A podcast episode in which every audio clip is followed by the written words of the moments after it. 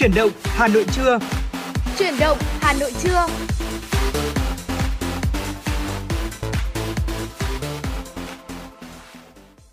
Xin kính chào quý vị thính giả, quý vị và các bạn đang quay trở lại với chuyển đang quay trở lại với chuyển động Hà Nội và bây giờ là khung giờ trưa của chương trình. Thưa quý vị, chuyển động Hà Nội trưa được phát sóng trên tần số FM 96 MHz của Đài Phát thanh và Truyền hình Hà Nội. Chương trình của chúng tôi cũng được phát trực tuyến trên trang web hanoionline.vn. Quý vị hãy giữ sóng và tương tác với chúng tôi qua số điện thoại của chương trình 024 3773 6688 quý vị nhé. Quý vị thân mến, quý vị các bạn có vấn đề quan tâm cần chia sẻ hoặc có mong muốn hoặc có mong muốn được tặng bạn bè người thân một tác phẩm âm nhạc yêu thích, một lời nhắn yêu thương, hãy tương tác với chúng tôi quý vị nhé. Chúng tôi xin được nhắc lại hotline của chương trình 024 3773 6688. Và thưa quý vị, trong suốt 120 phút của chương trình ngày hôm nay, chúng tôi sẽ cập nhật đến cho quý vị những thông tin thời sự đáng chú ý, những nội dung chúng tôi đã chuẩn bị để có thể là chia sẻ, bàn luận cùng với quý vị.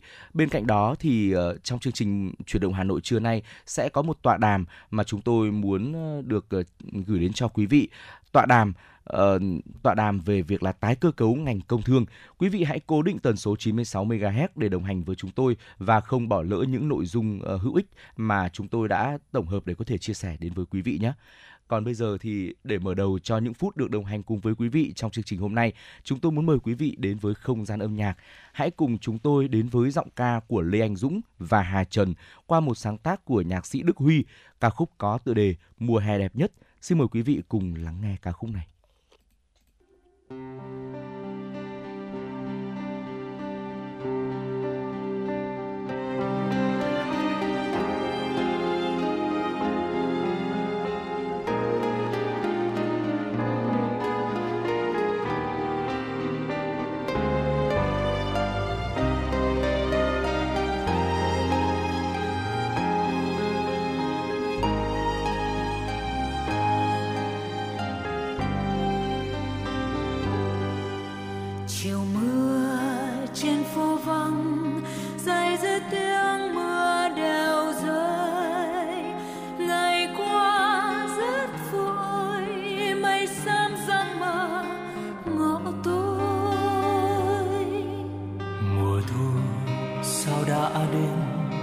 chờ lá úa trên hàng cây.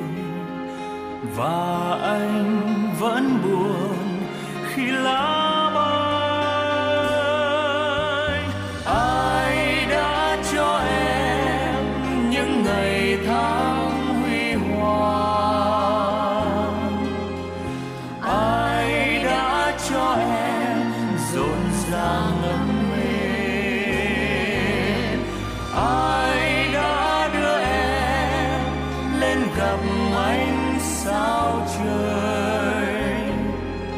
ai đã cho em mùa hè đẹp nhất trong đời.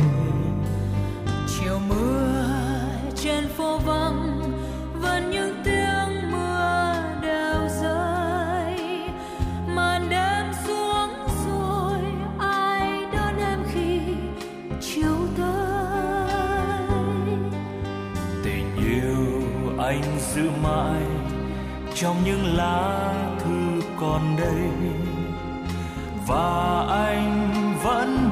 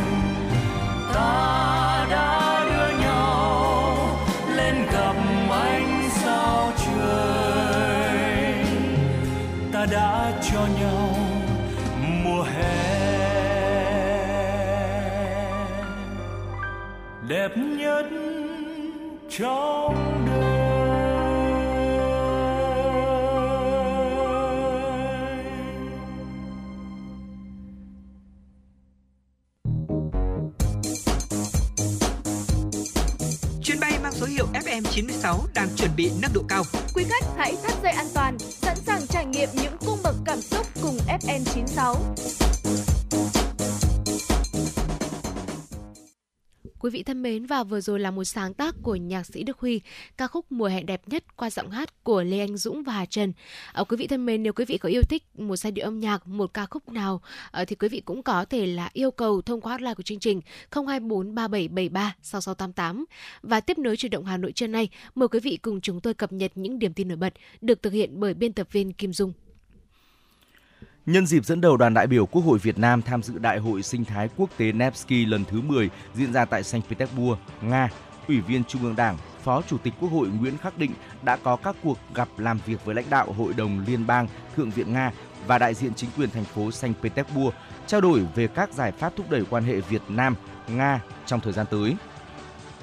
Tại cuộc gặp với ông Andriy Jaskin, Phó Chủ tịch thứ nhất Hội đồng Liên bang Thượng viện Nga, Phó Chủ tịch Quốc hội Nguyễn Khắc Định bày tỏ vui mừng dẫn đầu đoàn đại biểu Quốc hội Việt Nam tham dự Đại hội sinh thái quốc tế Nevsky theo lời mời của ông Andriy Jaskin. Đồng thời nhấn mạnh, đại hội là sự kiện có ý nghĩa lớn trong bối cảnh nhân loại đứng trước thách thức từ biến đổi khí hậu và suy thoái môi trường, tác động tất cả các quốc gia, khu vực trên toàn thế giới. Phó Chủ tịch Quốc hội Nguyễn Khắc Định khẳng định Việt Nam luôn coi trọng quan hệ đối tác chiến lược toàn diện với Nga và ghi nhớ sự giúp đỡ trí tình trí nghĩa mà nhân dân Nga anh em đã dành cho Việt Nam trong sự nghiệp giải phóng dân tộc và thống nhất đất nước. Coi Nga là một trong những ưu tiên hàng đầu trong chính sách đối ngoại, đồng thời mong muốn tiếp tục hợp tác thực chất và hiệu quả với Nga trong các lĩnh vực. Thưa quý vị, Cục Đầu tư nước ngoài Bộ Kế hoạch và Đầu tư vừa có báo cáo về tình hình thu hút vốn đầu tư trực tiếp nước ngoài FDI 5 tháng đầu năm 2023.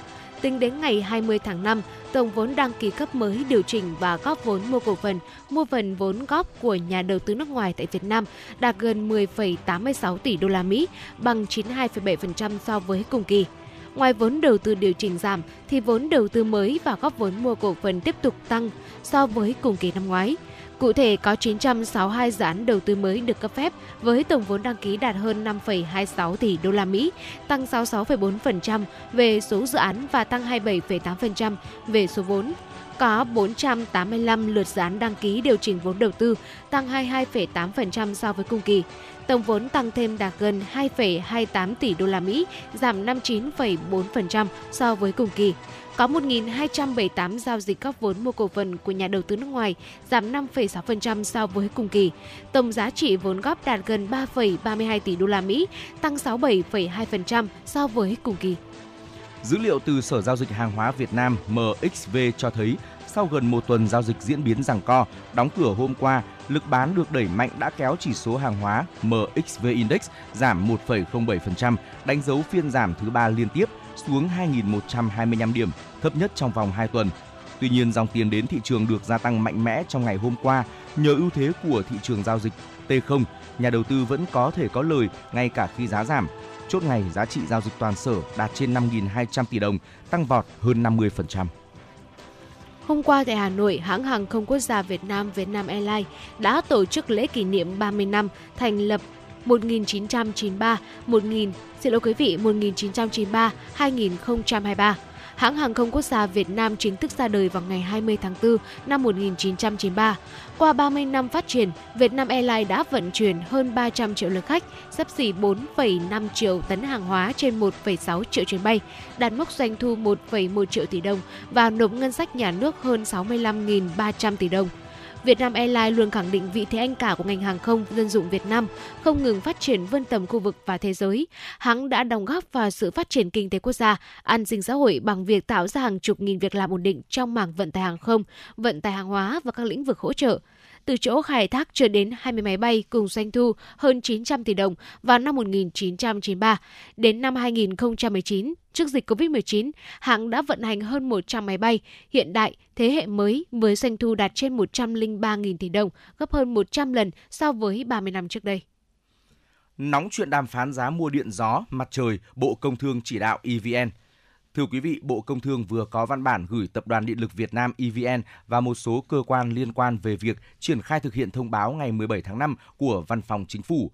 Với các dự án đã hoàn thành đầu tư xây dựng, hoàn tất hồ sơ pháp lý, Bộ chỉ đạo EVN cần đàm phán với chủ đầu tư các nhà máy điện mặt trời, điện gió chuyển tiếp với mức giá tạm thời và cho vận hành phát điện lên lưới điện – với các nhà máy đã được phê duyệt giá tạm thời, Bộ Công Thương đề nghị EVN khẩn trương ký kết hợp đồng mua bán điện và ra soát các thủ tục để sớm phát điện lên lưới.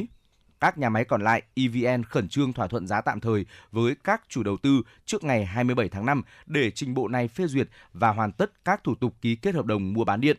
EVN cần chỉ đạo các đơn vị thành viên phối hợp với các chủ đầu tư hoàn thiện các thủ tục pháp lý liên quan như thỏa thuận đấu nối nếu đã hết hạn, hoàn thành các thử nghiệm theo quy định.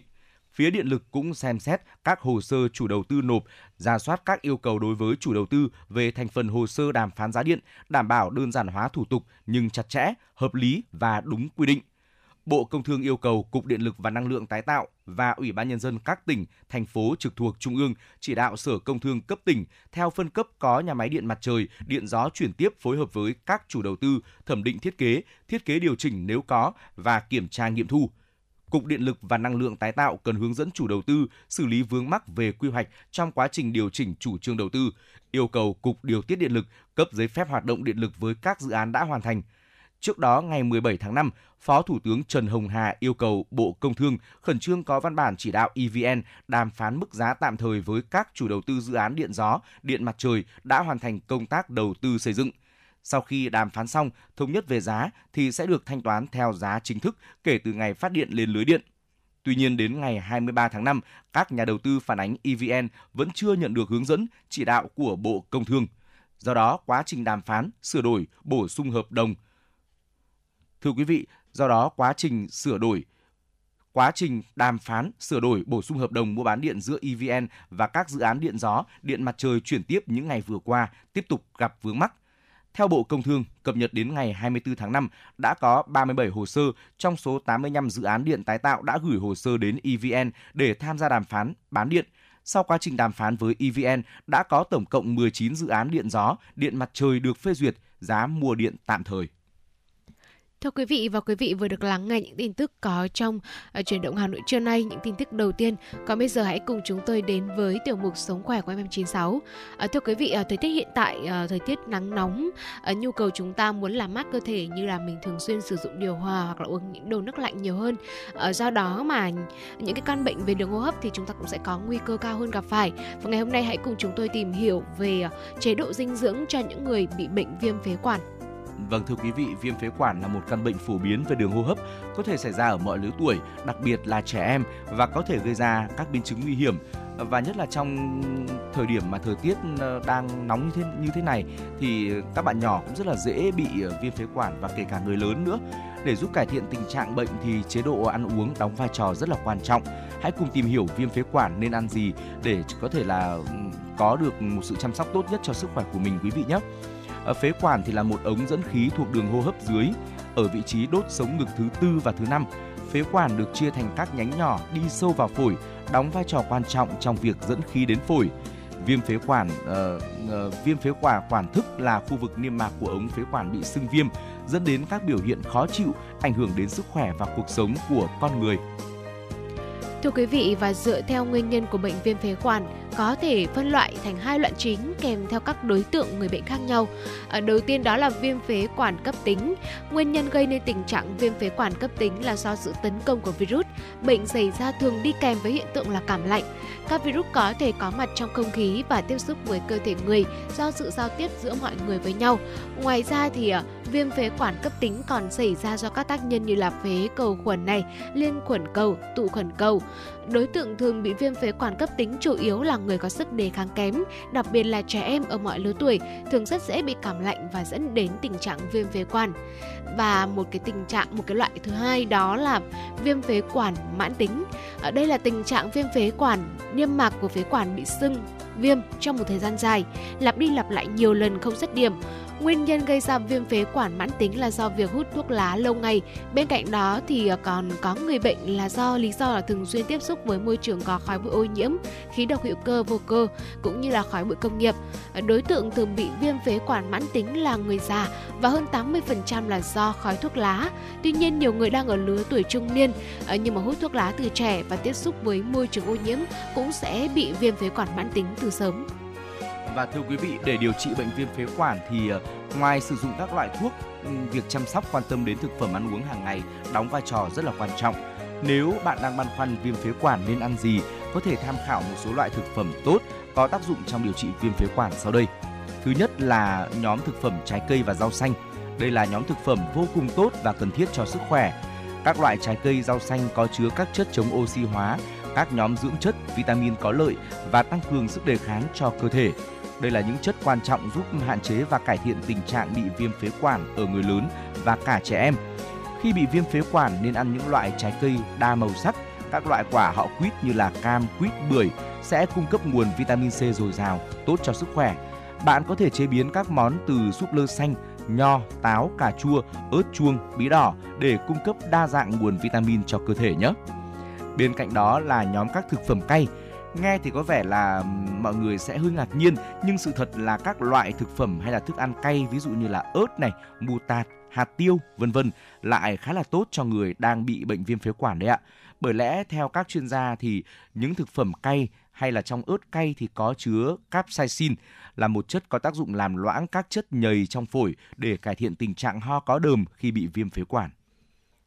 Thưa quý vị và uh, một uh, loại thực phẩm nữa, à, một loại yêu một cái yêu lưu ý nữa mà chúng tôi muốn gửi đến quý vị đó là hãy uống thật là nhiều nước.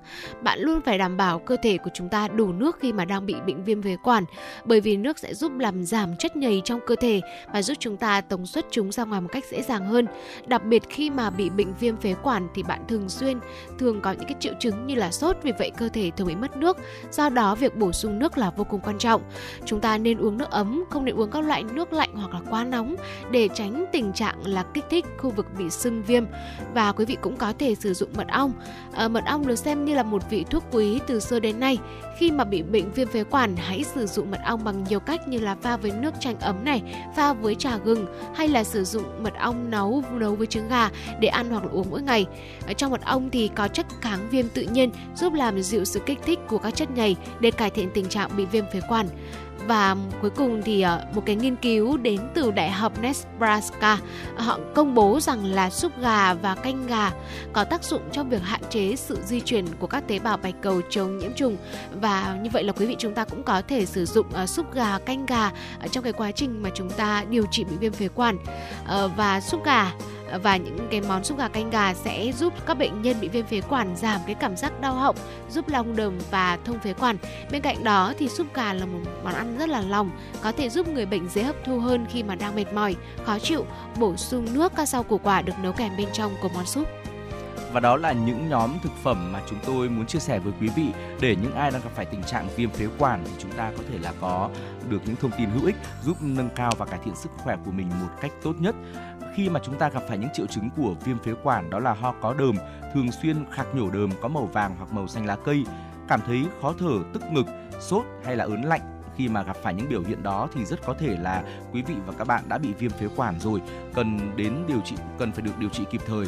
Hãy đến thăm khám tại các cơ sở y tế để chúng ta có hướng điều trị, đồng thời là kết hợp với một chế độ dinh dưỡng hợp lý, khoa học để chúng ta có thể là nhanh chóng lấy lại sức khỏe của mình nhé. Đến đây thì uh, tiểu mục sống khỏe cùng FM96 cũng xin tạm khép lại. Chúng tôi muốn mời quý vị quay trở lại với không gian âm nhạc trước khi tiếp tục đồng hành với chương trình ở những nội dung đáng chú ý ở phần sau. Mời quý vị cùng đến với uh, giọng ca của Lam Trường và Thu Phương với ca khúc có tựa đề Trái tim không ngủ yên, một sáng tác của nhạc sĩ Thanh Tùng. Xin mời quý vị cùng lắng nghe.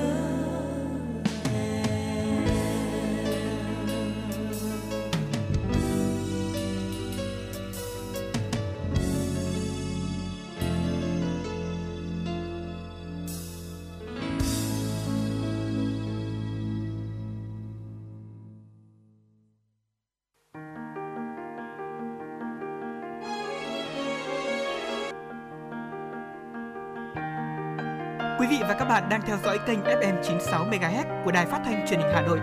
Hãy giữ sóng và tương tác với chúng tôi theo số điện thoại 024 3773 6688. FM 96 đồng hành trên mọi nẻo đường. đường.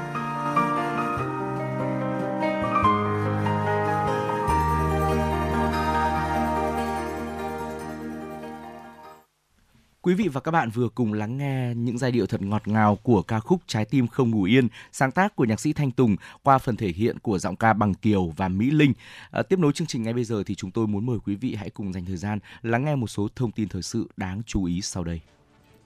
Thưa quý vị, diễn ra từ ngày 23, hôm nay 27 tháng 5, triển lãm Thái freak Anuga ASEAN 2023 là sự kiện quan trọng và quy mô nhất của ngành thực phẩm và đồ uống tại châu Á quy tụ trên 2.700 doanh nghiệp từ hơn 40 quốc gia và vùng lãnh thổ trên thế giới.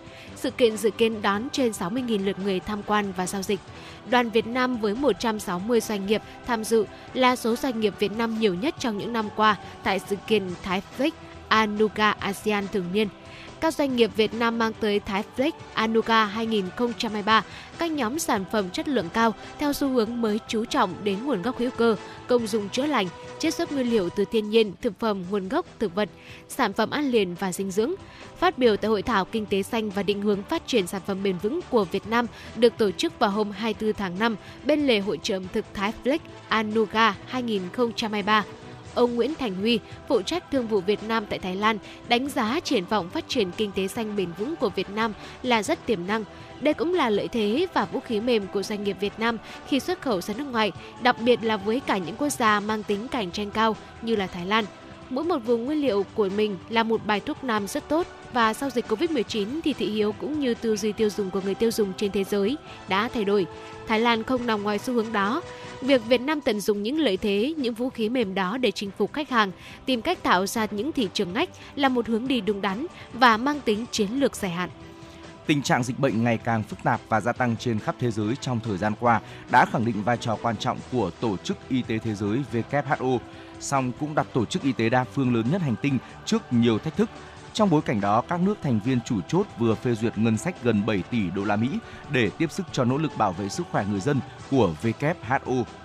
Gói ngân sách trị giá 6,83 tỷ đô la Mỹ trong vòng 2 năm tới đã được các thành viên chủ chốt thông qua với sự ủng hộ tuyệt đối tại kỳ họp hàng năm của Đại hội đồng Y tế Thế giới WHA lần thứ 76 đang diễn ra ở Thụy Sĩ các nước cũng nhất trí tăng 20% tỷ lệ phí thành viên bắt buộc đối với 194 quốc gia thành viên. Ca ngợi đây là quyết định mang tính lịch sử, Tổng Giám đốc WHO Tedros Adhanom Ghebreyesus nhấn mạnh, cột mốc quan trọng này là cơ sở để xây dựng một WHO ngày càng vững mạnh. Ngân sách nêu trên được đề xuất lần đầu tại kỳ họp hàng năm của WHA vào năm ngoái, khi tất cả quốc gia thành viên nhất trí tăng tỷ lệ phi thành viên trong ngân sách hoạt động của WHO. Theo đó, trong các giai đoạn 2024-2025 và 2030-2031, tổng phí thành viên các nước đóng góp sẽ lần lượt chiếm 20% và 50% ngân sách hàng năm, qua đó tạo điều kiện để tổ chức này xây dựng quỹ hoạt động ổn định và linh hoạt hơn. Hôm qua, nội các Nhật Bản đã thông qua các biện pháp trừng phạt bổ sung đối với Nga. Động thái trên được đưa ra sau khi nhóm các nước công nghiệp phát triển hàng đầu thế giới G7 nhất trí sẽ tăng cường các biện pháp trừng phạt Nga tại hội nghị thượng đỉnh tại Hiroshima vào hồi tuần trước. Cụ thể, Nhật Bản sẽ đóng băng tài sản của 78 tổ chức và 17 cá nhân của Nga, bao gồm các sĩ quan của quân đội Nga. Bên cạnh đó, Nhật Bản sẽ cấm xuất khẩu hàng hóa cho 80 công ty và thực thể của Nga, trong đó có các phòng thí nghiệm nghiên cứu trực thuộc quân đội. Nhật Bản cũng sẽ cấm cung cấp các dịch vụ xây dựng và kỹ thuật cho Nga. Tránh văn phòng nội các Nhật Bản Matsuno Hirokazu nhấn mạnh, Nhật Bản phản đối việc Nga triển khai vũ khí hạt nhân chiến thuật ở Belarus 9 hành khách trên một chuyến bay của hãng hàng không Asiana Airlines đã có triệu chứng khó thở khi một cửa thoát hiểm của máy bay được mở trước khi máy bay hạ cánh. Theo nhà chức trách sân bay, sự việc xảy ra ngày hôm qua trên chuyến bay chở 194 hành khách khởi hành từ đảo Jeju đi Daegu khi một cửa thoát hiểm bất ngờ bật mở vào lúc 12 giờ 45 phút. Rất may máy bay đã hạ cánh an toàn với cửa thoát hiểm đang mở. Không hành khách nào bị thương ngoài 9 người có triệu chứng khó thở và đã được đưa vào bệnh viện. Hiện sức khỏe của họ không gặp nguy hiểm. Trong số hành khách có 48 vận động viên ở tuổi tiểu học và trung học cơ sở chuẩn bị thi đấu trong một sự kiện thể thao quốc gia ngày hôm nay tại thành phố Ulsan, Hàn Quốc gần đó. Cảnh sát đã bắt giữ một hành khách nam khoảng 30 tuổi để thẩm vấn về nghi ngờ người này đã mở cửa thoát hiểm khi máy bay chuẩn bị hạ cánh. Hiện chưa rõ lý do khiến người này hành động như vậy. Thưa quý vị và vừa rồi là những điểm tin quốc tế ờ, chúng tôi vừa cập nhật đến quý vị. Ờ, còn bây giờ thì xin được mời quý vị hãy cùng ờ, chúng tôi hãy cùng đến với không gian âm nhạc và ngay sau ca khúc này chúng tôi cũng sẽ quay trở lại với tiểu mục thông điệp cuộc sống. Mời quý vị cùng đến với giọng ca của nghệ sĩ nhân dân Thu Hiền, ca khúc có tựa đề Giận mà thương, một sáng tác của nhạc sĩ Trần Hoàn. Xin mời quý vị cùng lắng nghe.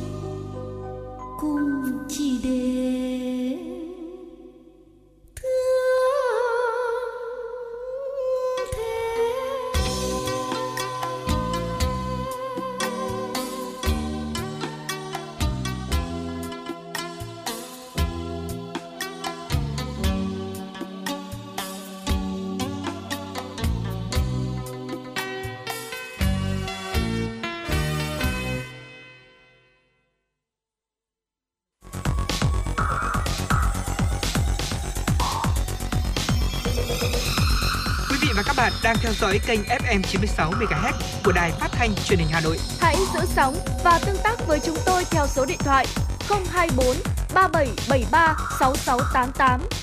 FM 96 đồng hành trên mọi nẻo đường.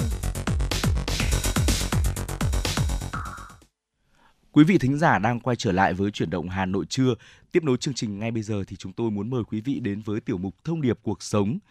Quý vị và các bạn thân mến, ở tuổi trung niên thì không phải là ai cũng có được một cuộc sống an nhàn, hạnh phúc. Nhưng mà nếu biết cách sống, cuộc đời sẽ bớt nặng nề, bớt đau khổ. Khi một người đến tuổi trung niên, có ba điều không sợ, hai điều không muốn, hãy ghi nhớ để cuộc sống tươi đẹp hơn và cụ thể đó là gì? Chúng tôi xin mời quý vị hãy cùng lắng nghe nội dung chi tiết ngay sau đây.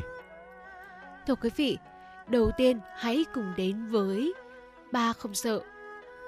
Không sợ đầu tiên đó là không sợ sự không hoàn hảo. Thời đại bây giờ đang yêu ái cho những tư tưởng tiến bộ như việc tạo động lực, truyền cảm hứng cho người khác hay là đón nhận bản thân. Ai cũng có điểm không hài lòng với chính mình, đó không nên là một điều khiến bạn trở nên bất mãn. Khi còn trẻ, nhận thức về ngoại hình của chúng ta dễ bị ảnh hưởng bởi những tiêu chuẩn vẻ đẹp phi thực tế. Giờ đây, ở tuổi trung niên, bạn đã đủ chín chắn để có thể thoải mái yêu mến và tự hào về cơ thể cũng như là sắc màu của bản thân mình. Tiếp theo là không sợ sự thiếu của cải. Cảm giác nhận được một gói đồ hay mua sắm thỏa thích tại cửa hàng là điều rất tuyệt vời thưa quý vị. Thế nhưng mà qua thời gian, sự sung sướng và phấn khích nhanh chóng phai nhạt và bạn nhận ra rằng là chúng chỉ là đồ vật vô tri vô giác. Hơn nữa những hóa đơn hay là các khoản nợ đằng sau mỗi lần tiêu xài thả ga là áp lực chi tiêu và tiết kiệm.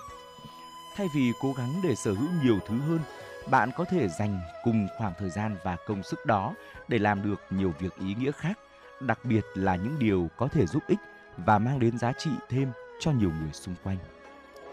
Và điều không sợ tiếp theo mà chúng tôi muốn đề cập ở đến đây đó là không sợ người khác bình phẩm. Khi mà bước vào độ tuổi này rồi, chúng ta cũng đã có đủ cái sự khôn ngoan để hiểu rằng lựa chọn cuộc sống là tùy thuộc vào bản thân. Bạn không cần phải đặt mình dưới sự soi mói của người khác để cảm thấy tốt hơn về bản thân của mình. Hãy làm những gì tốt nhất cho bạn và đừng chú ý đến những gì mà người khác bình phẩm.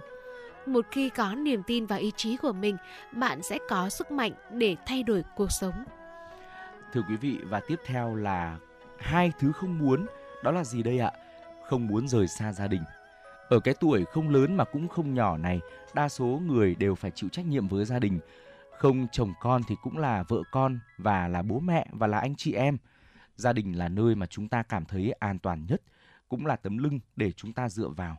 Chúng ta cố gắng đến vậy đều là vì cho người thương yêu được có một cuộc sống tốt hơn. Gia đình không hòa thuận thì ờ, thì nỗ lực cũng không là một điều gì cả bạn làm nhiều đến mấy cũng không có động lực, thậm chí mục tiêu phấn đấu thì cũng không có. Mối quan hệ nào cũng cần được duy trì và tôn trọng. Đừng bao giờ cho rằng người thân sẽ hiểu bạn nên không cần phải quá ân cần hay chăm sóc nhé. Cuộc sống bận rộn khiến chúng ta dễ dàng quên đi sơ tâm, bỏ những điều chân quý phía sau. Người có thể chu toàn được cả công việc lẫn gia đình mới thông minh và xuất chúng thật sự. Và thưa quý vị, điều không muốn tiếp theo đó là không muốn cố chấp và so sánh vô bổ. Con người ta phải học cách buông bỏ, buông bỏ chính là giải thoát cho chính mình. Chỉ khi học cách buông bỏ, chúng ta mới có thể sống dễ dàng và hạnh phúc. Cuộc đời của nhiều người trải qua trong vô vàn thăng trầm. Chúng ta có thói quen là so sánh mình với người khác để chứng minh rằng mình không đến nỗi tệ. Trên thực tế, tại sao điều này lại cần thiết? Thế giới là của mình, thay vì nhìn chằm chằm vào người khác, tốt hơn hết nên tự soi xét bản thân, học cách buông bỏ và cho tâm hồn được giải thoát. Một số thứ đã định sẵn không thuộc về mình và một số người đã định sẵn là phải tránh xa. Thay vì lãng phí thời gian cho những vướng bận và đau đớn, tốt hơn hết nên học cách buông bỏ. Thưa quý vị, con người ta khi mà càng lớn tuổi thì những ham muốn trong cuộc sống càng nên ít đi. Suốt nhiều năm nỗ lực, cố gắng chạy theo những giá trị khác nhau, tuổi trung niên là thời điểm mà chúng ta nên sống tối giản, nghĩ ít hơn, bớt đi các ham muốn, tận hưởng cuộc sống tươi đẹp, tích cực chính là điều mà người ở tuổi trung niên nên làm. Đặc biệt những người trên 60 tuổi thì càng nên cố gắng thực hiện một số điều không mà chúng tôi chia sẻ ngay sau đây. Xin mời quý vị tiếp tục lắng nghe. Quý vị thân mến và điều không đầu tiên mà chúng tôi muốn nhắc đến ở đây đó là không theo đuổi của cải vật chất. Càng có tuổi chúng ta càng thêm quan tâm tới đời sống tinh thần, tới sức khỏe chứ không phải là của cải vật chất. Chúng ta đã nỗ lực suốt những năm tháng tuổi trẻ nên đã đến lúc để nghỉ ngơi. Tận hưởng một cuộc sống bình yên, không chạy theo đồng tiền là cách đảm bảo sức khỏe thể chất cũng như tinh thần của chính chúng ta. Khi nghĩ về vật chất quá nhiều, bạn sẽ trải qua rất nhiều cảm xúc như là lo lắng, bất an, căng thẳng, thất vọng. Vì thế sức khỏe của bạn chắc chắn sẽ bị ảnh hưởng tiêu cực. Thay vào đó, hãy kiếm tiền vừa đủ, dành thời gian cho gia đình và bản thân. Đây mới là một cuộc sống đáng mơ ước của nhiều người. Tiếp theo là không lạm dụng thể lực và năng lượng. Nhiều người dù đã có tuổi vẫn lao động quá sức dẫn đến sức khỏe suy giảm, gây ra không ít bệnh tật. Duy trì cường độ làm việc vừa phải, có thời lượng vận động và nghỉ ngơi thích hợp, đạt trạng thái cân bằng giữa thể chất và tinh thần là lời khuyên tiếp theo dành cho quý vị. Người có sức khỏe tốt cần trân trọng điều đó. Người hay ngã bệnh phải bồi bổ sức khỏe, tránh làm việc tới mức kiệt sức. Có như vậy thì sức khỏe và tuổi thọ của quý vị mới được đảm bảo. Thưa quý vị, và điều thứ ba chúng tôi muốn chia sẻ tại đây đó là không xa lầy vào lo lắng và muộn phiền quá mức. Cách nhanh nhất để hủy hoại sức khỏe của bản thân là những suy nghĩ độc hại. Con người cần sống tích cực để tinh thần đạt trạng thái ổn định và cơ thể luôn được khỏe khoắn. Những lo lắng, suy tư, muộn phiền, suy nghĩ tiêu cực dễ khiến chúng ta trở nên suy sụp và mệt mỏi. Tình trạng này kéo dài sẽ không có lợi một chút nào. Vì thế, người ở tuổi trung niên cần biết cách buông bỏ những suy nghĩ tiêu cực, những lo toan không đáng có. Điều này sẽ giúp tâm trí thanh thản, sống thoải mái hơn. Quý vị và các bạn thân mến, đó là ba điều không mà chúng tôi muốn chia sẻ thêm với quý vị để cho chúng ta là có thể là hoàn thiện bản thân mình hơn. Đó là những gì mà ngày hôm nay thông điệp cuộc sống muốn đem tới cho quý vị thính giả đang nghe chương trình. Chúng tôi cũng hy vọng là sẽ nhận được thêm những ý kiến đóng góp, những quan điểm sống của quý vị để thông điệp cuộc sống ngày càng phong phú hơn, đa dạng hơn, đem đến nhiều quan điểm sống tích cực đến với quý vị thính giả đang nghe chương trình. Tiếp nối chương trình, ờ, chúng tôi muốn mời quý vị hãy quay trở lại với không gian âm nhạc và cùng ờ, Trọng Khương, Bảo Trâm đến với một ờ, sáng tác của nhạc sĩ Hồ Tiến Đạt qua phần thể hiện của giọng ca Trọng Bắc, ca khúc có tựa đề Thương. Xin mời quý vị cùng lắng nghe.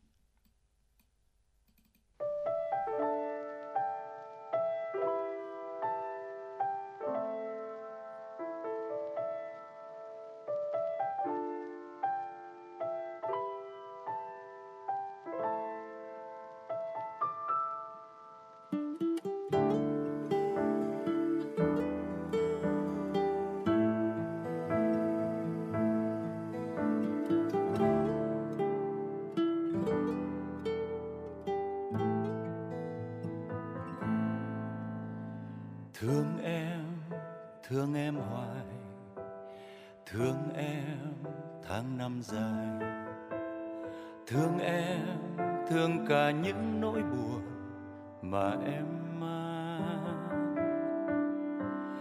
Thương em nuôi hy vọng, thương em ôm mơ mộng.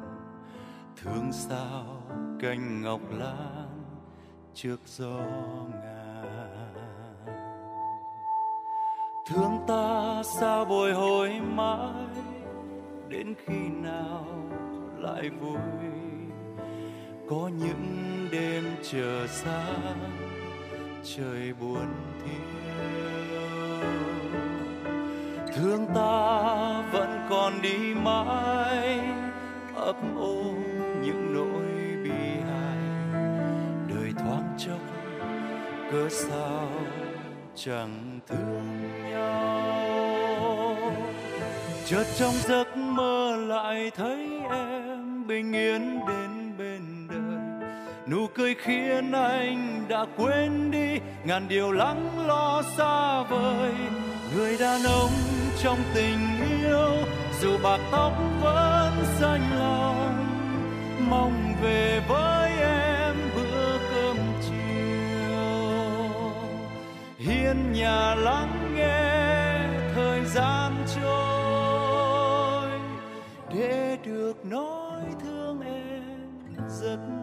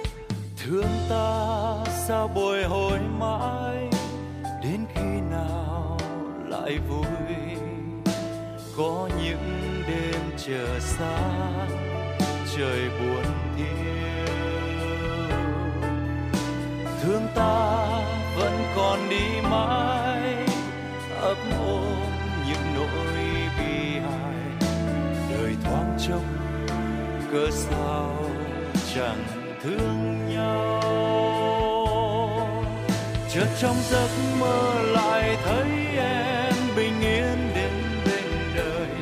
Nụ cười khiến anh đã quên đi, ngàn điều lắng lo xa vời.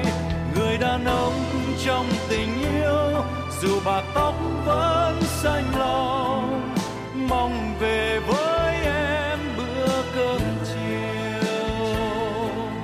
Hiên nhà lắng nghe thời gian trôi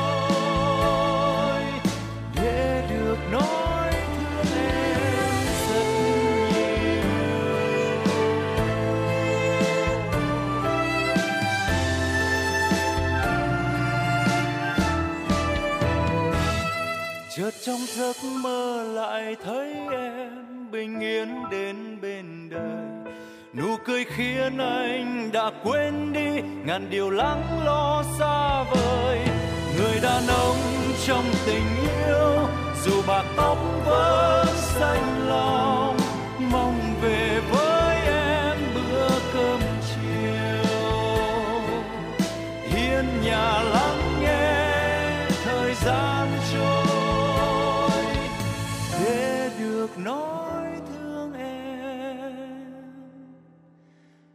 rất nhiều.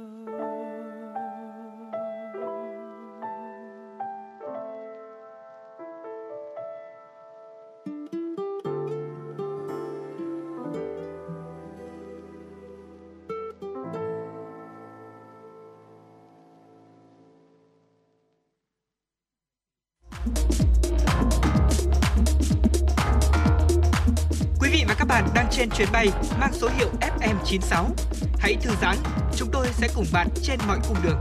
Hãy giữ sóng và tương tác với chúng tôi theo số điện thoại 024 3773 6688.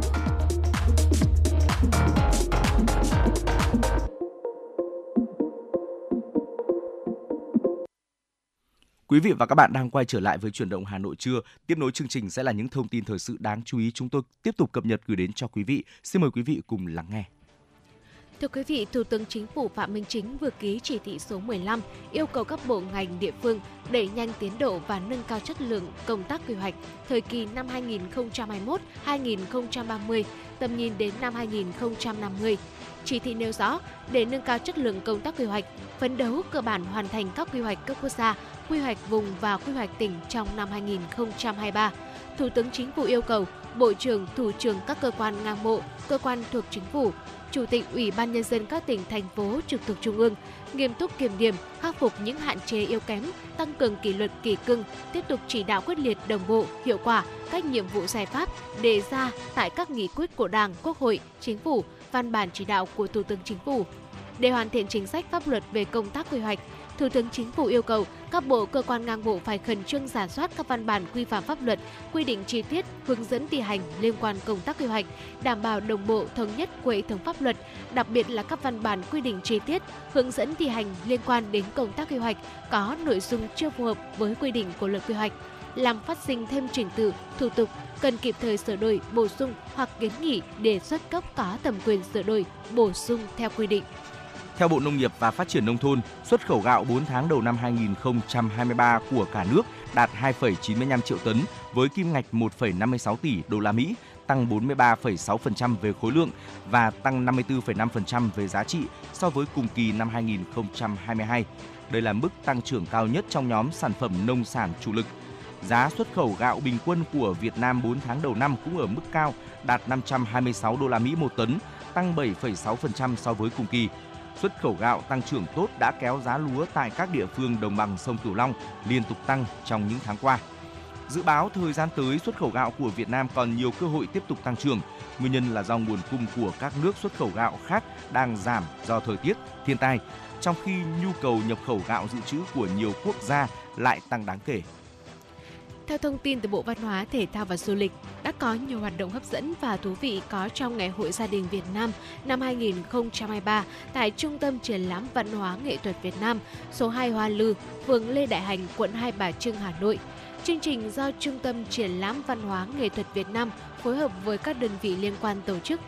Ngày hội Gia đình Việt Nam năm 2023 là hoạt động chào mừng kỷ niệm Ngày Gia đình Việt Nam 28 tháng 6 năm 2023 Xin lỗi quý vị, 28 tháng 6 năm 2001, 28 tháng 6 năm 2023 nhằm tôn vinh những giá trị văn hóa truyền thống của gia đình Việt Nam là dịp để các gia đình giao lưu chia sẻ kinh nghiệm xây dựng hạnh phúc gia đình, gia đình văn hóa, hướng tới sự phát triển bền vững của gia đình trong thời kỳ công nghiệp hóa, hiện đại hóa và hội nhập quốc tế, gìn giữ, bảo tồn, phát huy các giá trị văn hóa truyền thống trong gia đình – Ngày hội được tổ chức với nhiều hoạt động văn hóa đa dạng, nâng cao trách nhiệm của cộng đồng trong việc gìn giữ, xây dựng gia đình Việt Nam ấm no, hạnh phúc.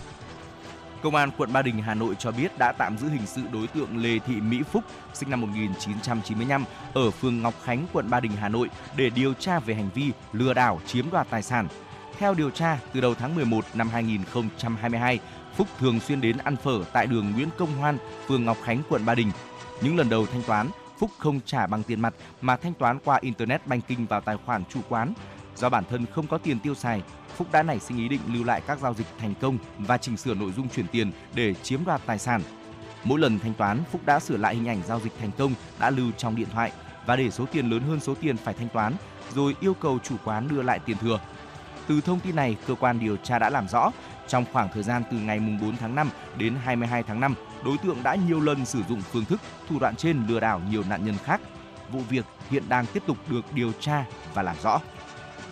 Thưa quý vị và với những thông tin vừa rồi cũng đã tạm khép lại ở khung giờ đầu tiên của truyền động Hà Nội trưa nay và trước khi đến với khung giờ thứ hai của chương trình, mời quý vị cùng chúng tôi sẽ cùng thư giãn với một giai điệu âm nhạc. Mời quý vị cùng đến với ca khúc có tựa đề Em là cô giáo vùng cao, một sáng tác của Phan Huy Hà qua phần thể hiện của giọng ca Sen Hoàng Mỹ Lam.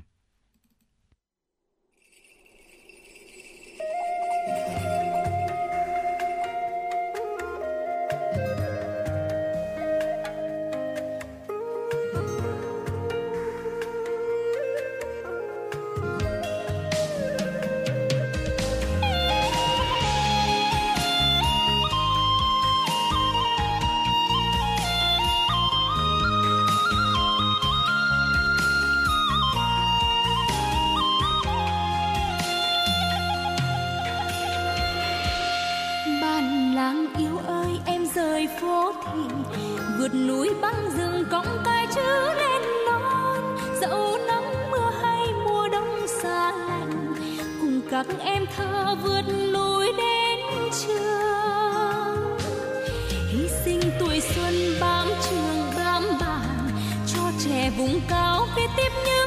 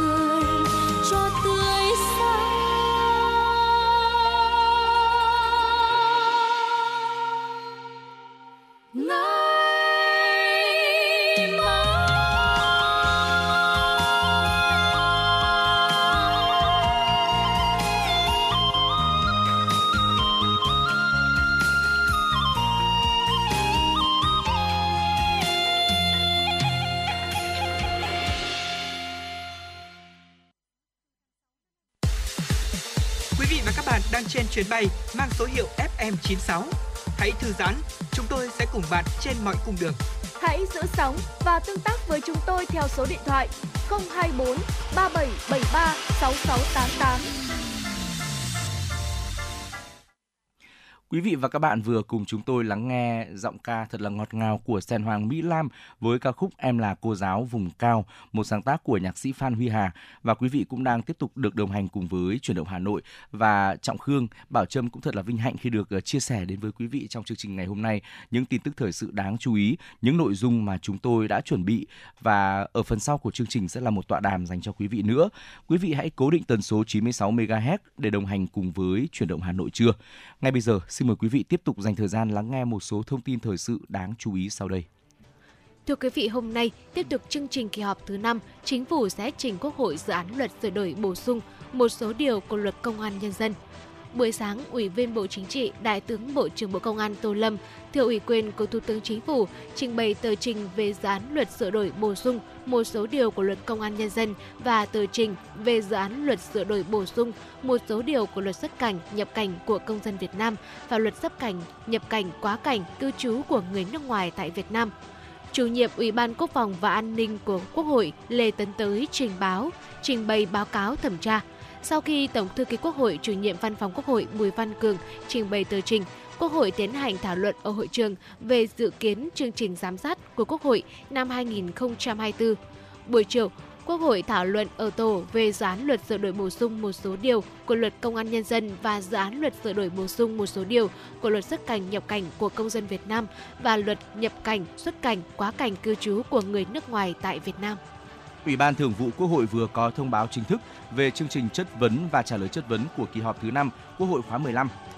Theo đó, các nhóm vấn đề được Quốc hội lựa chọn chất vấn gồm lao động, thương binh và xã hội, giao thông vận tải, khoa học và công nghệ, dân tộc. Cũng trong phiên chất vấn và trả lời chất vấn tại kỳ họp lần này, Phó Thủ tướng Chính phủ Lê Minh Khái sẽ làm rõ các vấn đề liên quan và trả lời chất vấn của đại biểu Quốc hội. Dự kiến Quốc hội sẽ tiến hành chất vấn và trả lời chất vấn trong 2,5 ngày từ ngày mùng 6 đến mùng 8 tháng 6 tới. Chủ tịch Quốc hội Vương Đình Huệ sẽ chủ trì và có phát biểu khai mạc phiên chất vấn. Ủy ban Thường vụ Quốc hội vừa có thông báo chính thức về chương trình chất vấn và trả lời chất vấn của kỳ họp thứ 5 Quốc hội khóa 15. Theo đó, các nhóm vấn đề được Quốc hội lựa chọn chất vấn bao gồm lao động thương binh và xã hội, giao thông vận tải, khoa học và công nghệ, dân tộc, cũng trong phiên chất vấn và trả lời chất vấn tại kỳ họp lần này, Phó Thủ tướng Chính phủ Lê Minh Khái sẽ làm rõ các vấn đề liên quan và trả lời chất vấn của đại biểu Quốc hội. Dự kiến Quốc hội sẽ tiến hành chất vấn và trả lời chất vấn trong 2,5 ngày, à, từ ngày 6 đến ngày 8 tháng 6 tới. Chủ tịch Quốc hội Vương Đình Huệ sẽ chủ trì và có phát biểu khai mạc phiên chất vấn. Dù chi phí huy động đắt mấy, tập đoàn điện lực EVN vẫn phải đảm bảo điện. Đó là khẳng định của Thứ trưởng Bộ Công Thương tại buổi họp báo thông tin về tình hình cung cấp điện chiều qua tại Hà Nội. Theo kế hoạch, Bộ Công Thương đã duyệt phụ tải là 808 triệu kWh ngày. Tuy nhiên, tính đến hết ngày 25 tháng 5, công suất trung bình ngày lên tới 818 triệu kWh một ngày, tăng 8%. Và riêng trong tuần vừa rồi cũng đã có một số kỷ lục, đó là sản lượng trung bình lên tới 923 triệu kWh vào ngày 19 tháng 5. Bên cạnh đó, việc chuẩn bị nguồn còn một số khó khăn, làm cho tình hình cung ứng điện phức tạp hơn. Tại cuộc họp, Bộ Công Thương cho biết trong thời gian qua, dưới sự chỉ đạo của Chính phủ, Thủ tướng Chính phủ đang chỉ đạo sát sao bằng mọi nỗ lực đáp ứng nhu cầu đủ điện cho sản xuất và tiêu dùng. Trong đó có 7 giải pháp cung ứng điện. Phụ tải trong những ngày tới dự báo tăng trưởng 830 triệu kWh một ngày. Tuy nhiên, theo lãnh đạo Bộ Công Thương, với công suất nguồn được duy trì ổn định, độ tin cậy tổ máy không để xảy ra sự cố, kể cả chi phí cao thì tập đoàn điện lực EVN vẫn phải đảm bảo đủ điện.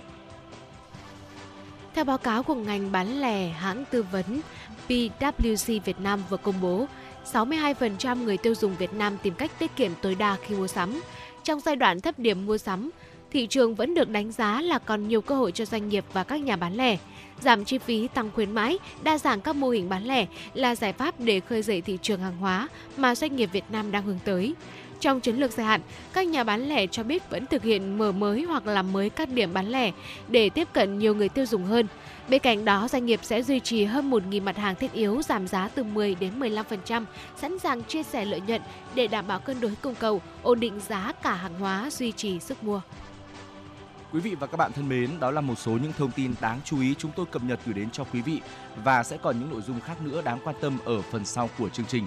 Đừng rời sóng nhé, chúng tôi sẽ quay trở lại ngay sau khi gửi tặng đến cho quý vị một giai điệu âm nhạc tiếp theo. Xin mời quý vị cùng lắng nghe ca khúc có tựa đề Ta có hẹn với tháng 5, một sáng tác của Hồ Tiến Đạt qua phần thể hiện của giọng ca Nguyên Hà. Sau ca khúc này, chúng tôi sẽ quay trở lại tiếp tục cập nhật những thông tin thời sự đáng chú ý gửi đến cho quý vị.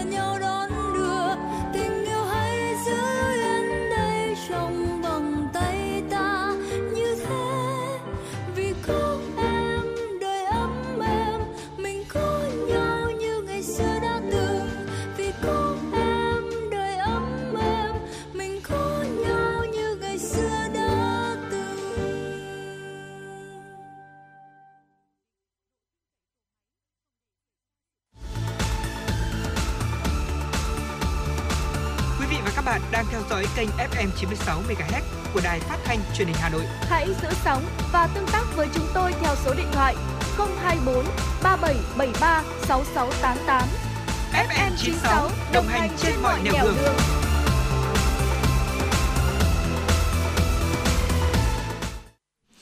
Và đó là ca khúc có tựa đề Có hẹn, ta có hẹn với tháng 5 qua giọng ca của Nguyên Hà, một sáng tác của nhạc sĩ Hồ Tiến Đạt.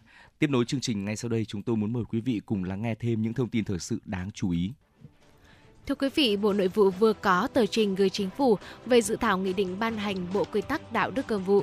Đây là bản dự thảo được trình lý lần thứ tư so với các bản dự thảo trước đó. Dự thảo lần này có sự điều chỉnh cả về phạm vi đối tượng điều chỉnh, mục đích đến các chuẩn mực đạo đức, chuẩn mực giao tiếp ứng xử.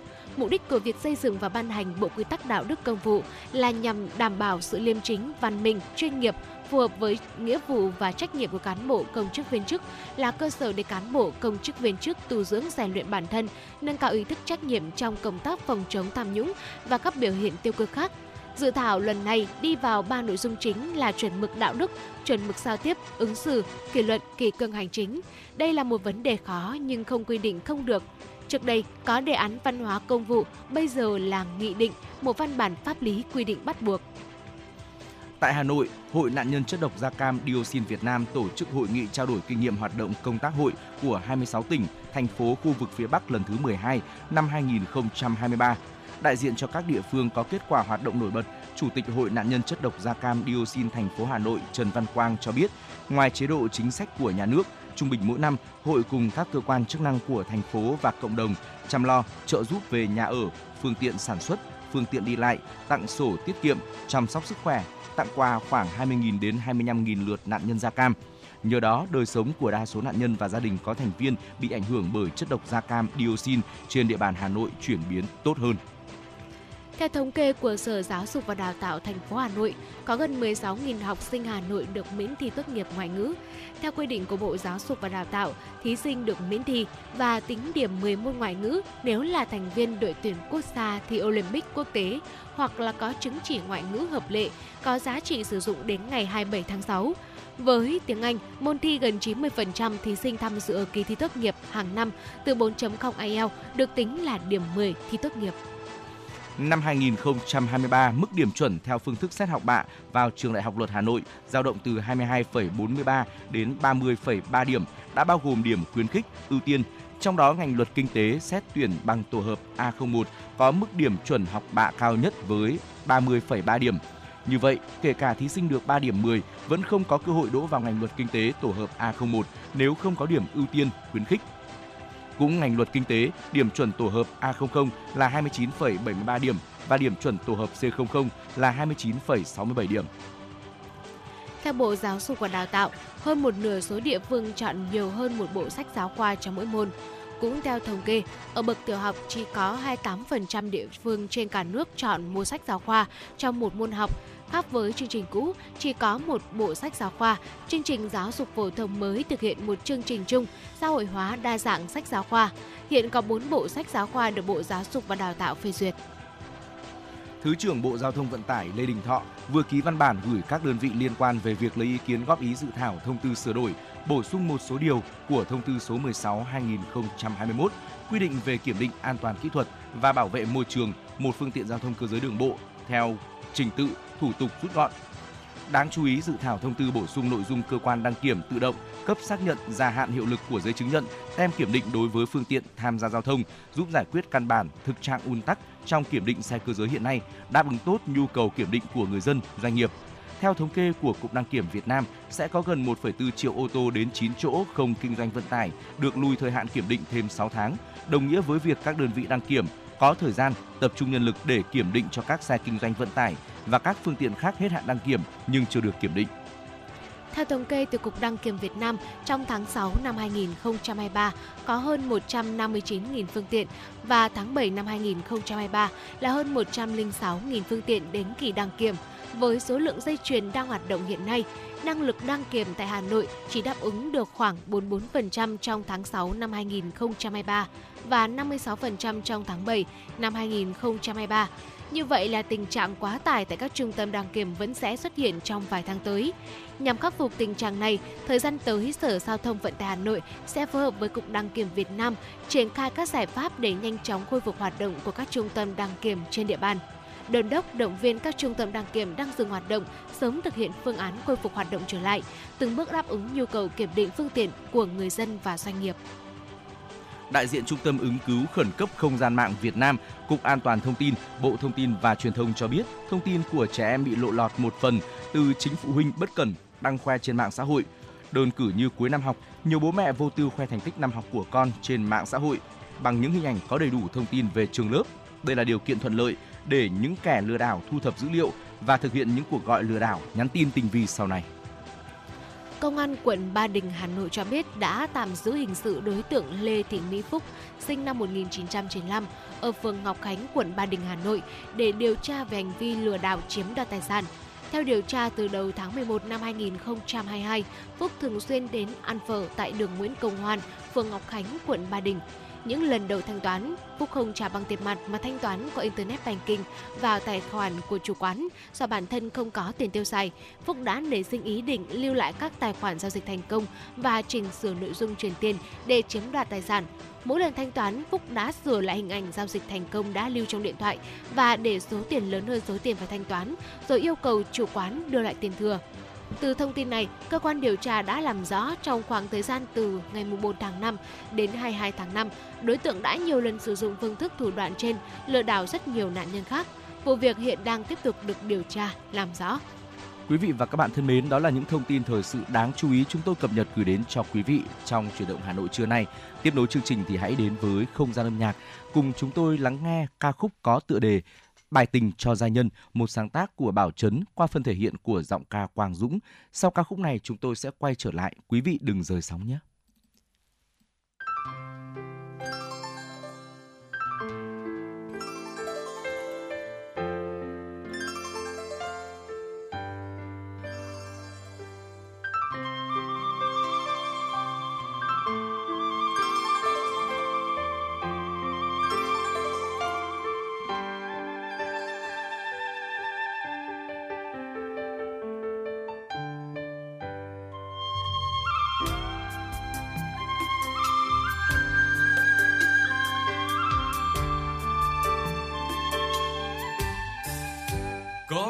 Trăng rất già mà còn hào hoa. Con sông rất già mà tuôn lượt là. Còn ta riêng ta, còn em riêng em.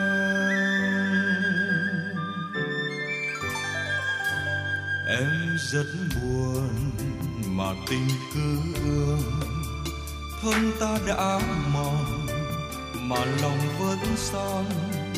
Con trăng rất tròn, dù tình héo hon thương vẫn trọn, chẳng oán không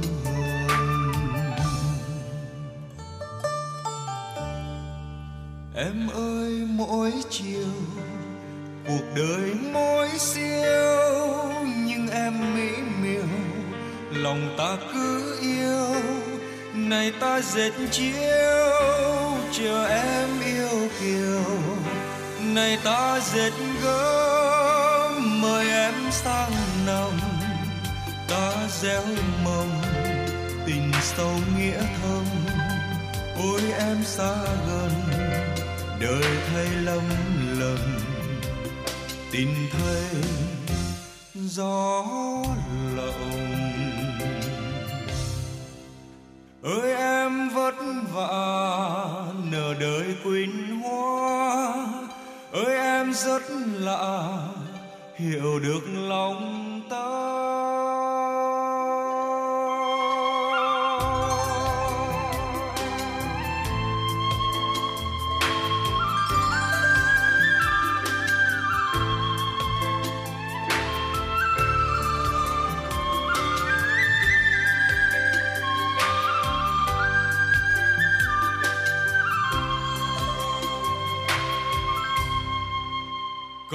Trăng rất già mà còn hào hoa. Con sông rất già mà tuôn lượt là. Còn ta riêng ta còn em riêng em.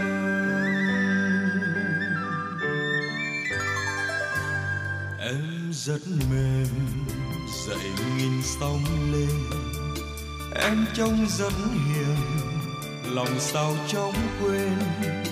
Con trăng tiếng em, ngày rằm réo tên. Trăng đã hẹn, ngàn kiếp cũng đêm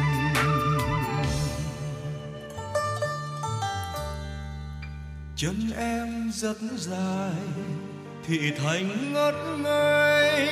Vai em rất đầy ngủ vui tóc mây ơi, ngọt tiếng gọi xuân trong miền. À ơi, đời úa cơn em sang mùa. Ai lên đường, thả tình bốn phương. Ôi, ai vô thường, lòng ai khó lường. Lòng ai trễ ơi, em mắt rượi, đẹp màu lụa tươi. Mong em nói cười, nhẹ nhàng thanh thơ.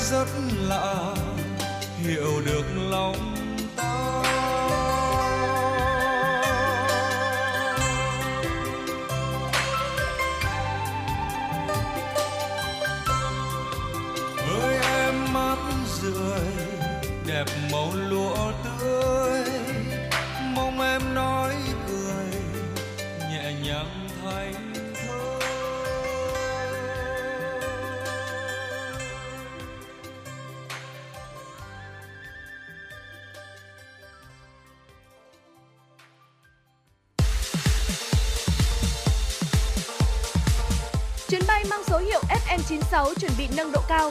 Quý khách hãy thắt dây an toàn, sẵn sàng trải nghiệm những cung bậc cảm xúc cùng FM96.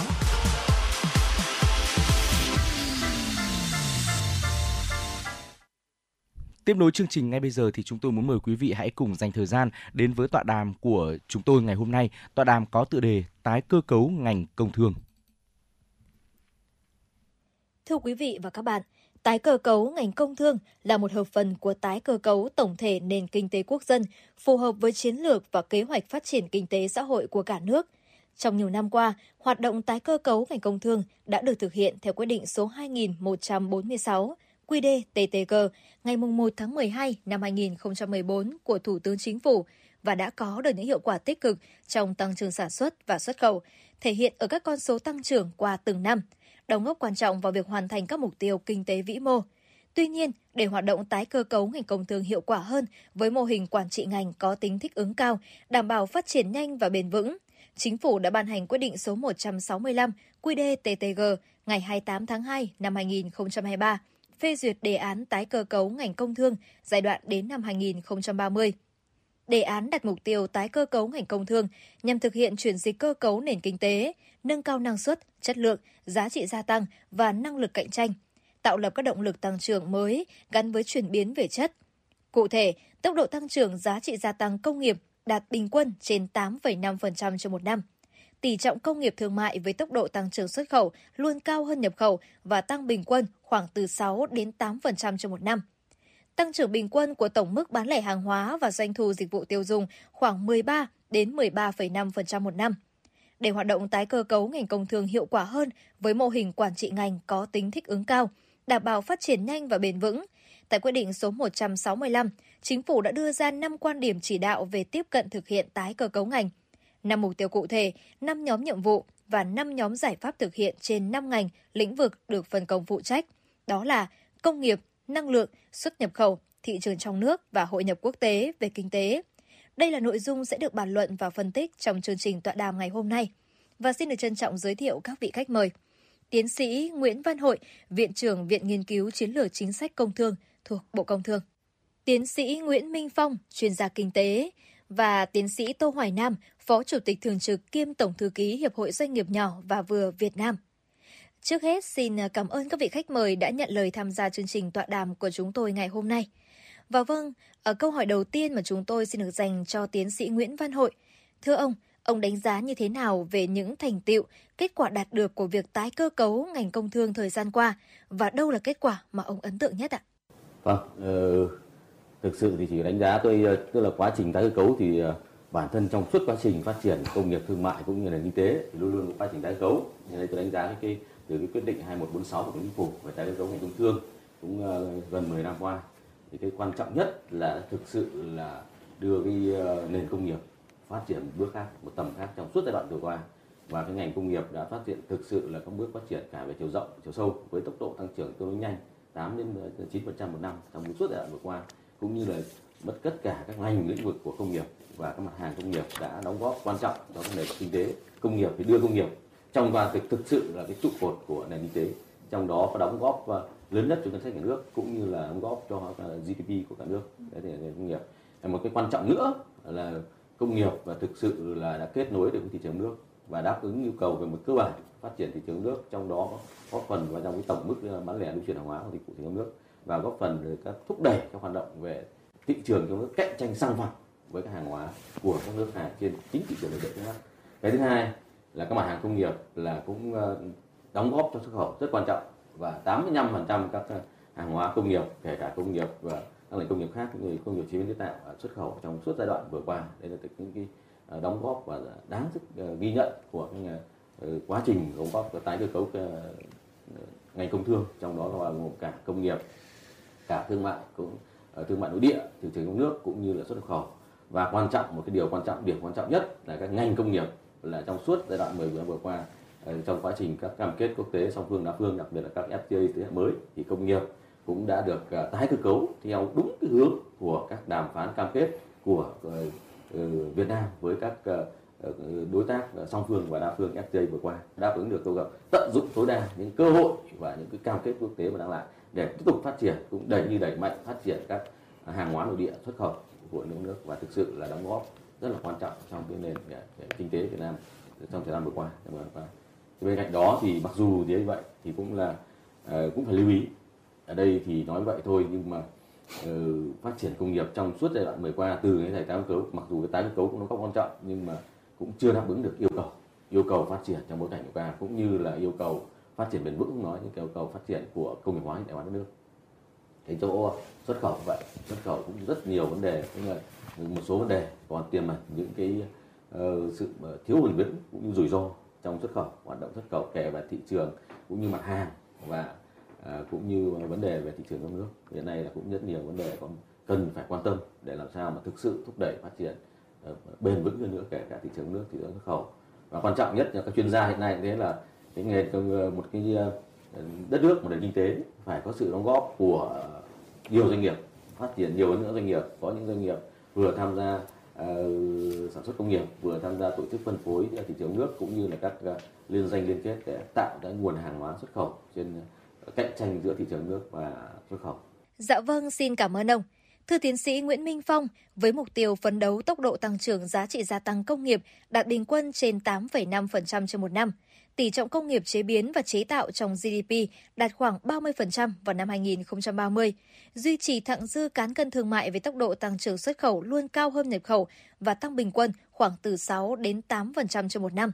Tăng trưởng bình quân của tổng mức bán lẻ hàng hóa và doanh thu dịch vụ tiêu dùng khoảng từ 13 đến 13,5% cho một năm. Quả là những mục tiêu không hề nhỏ.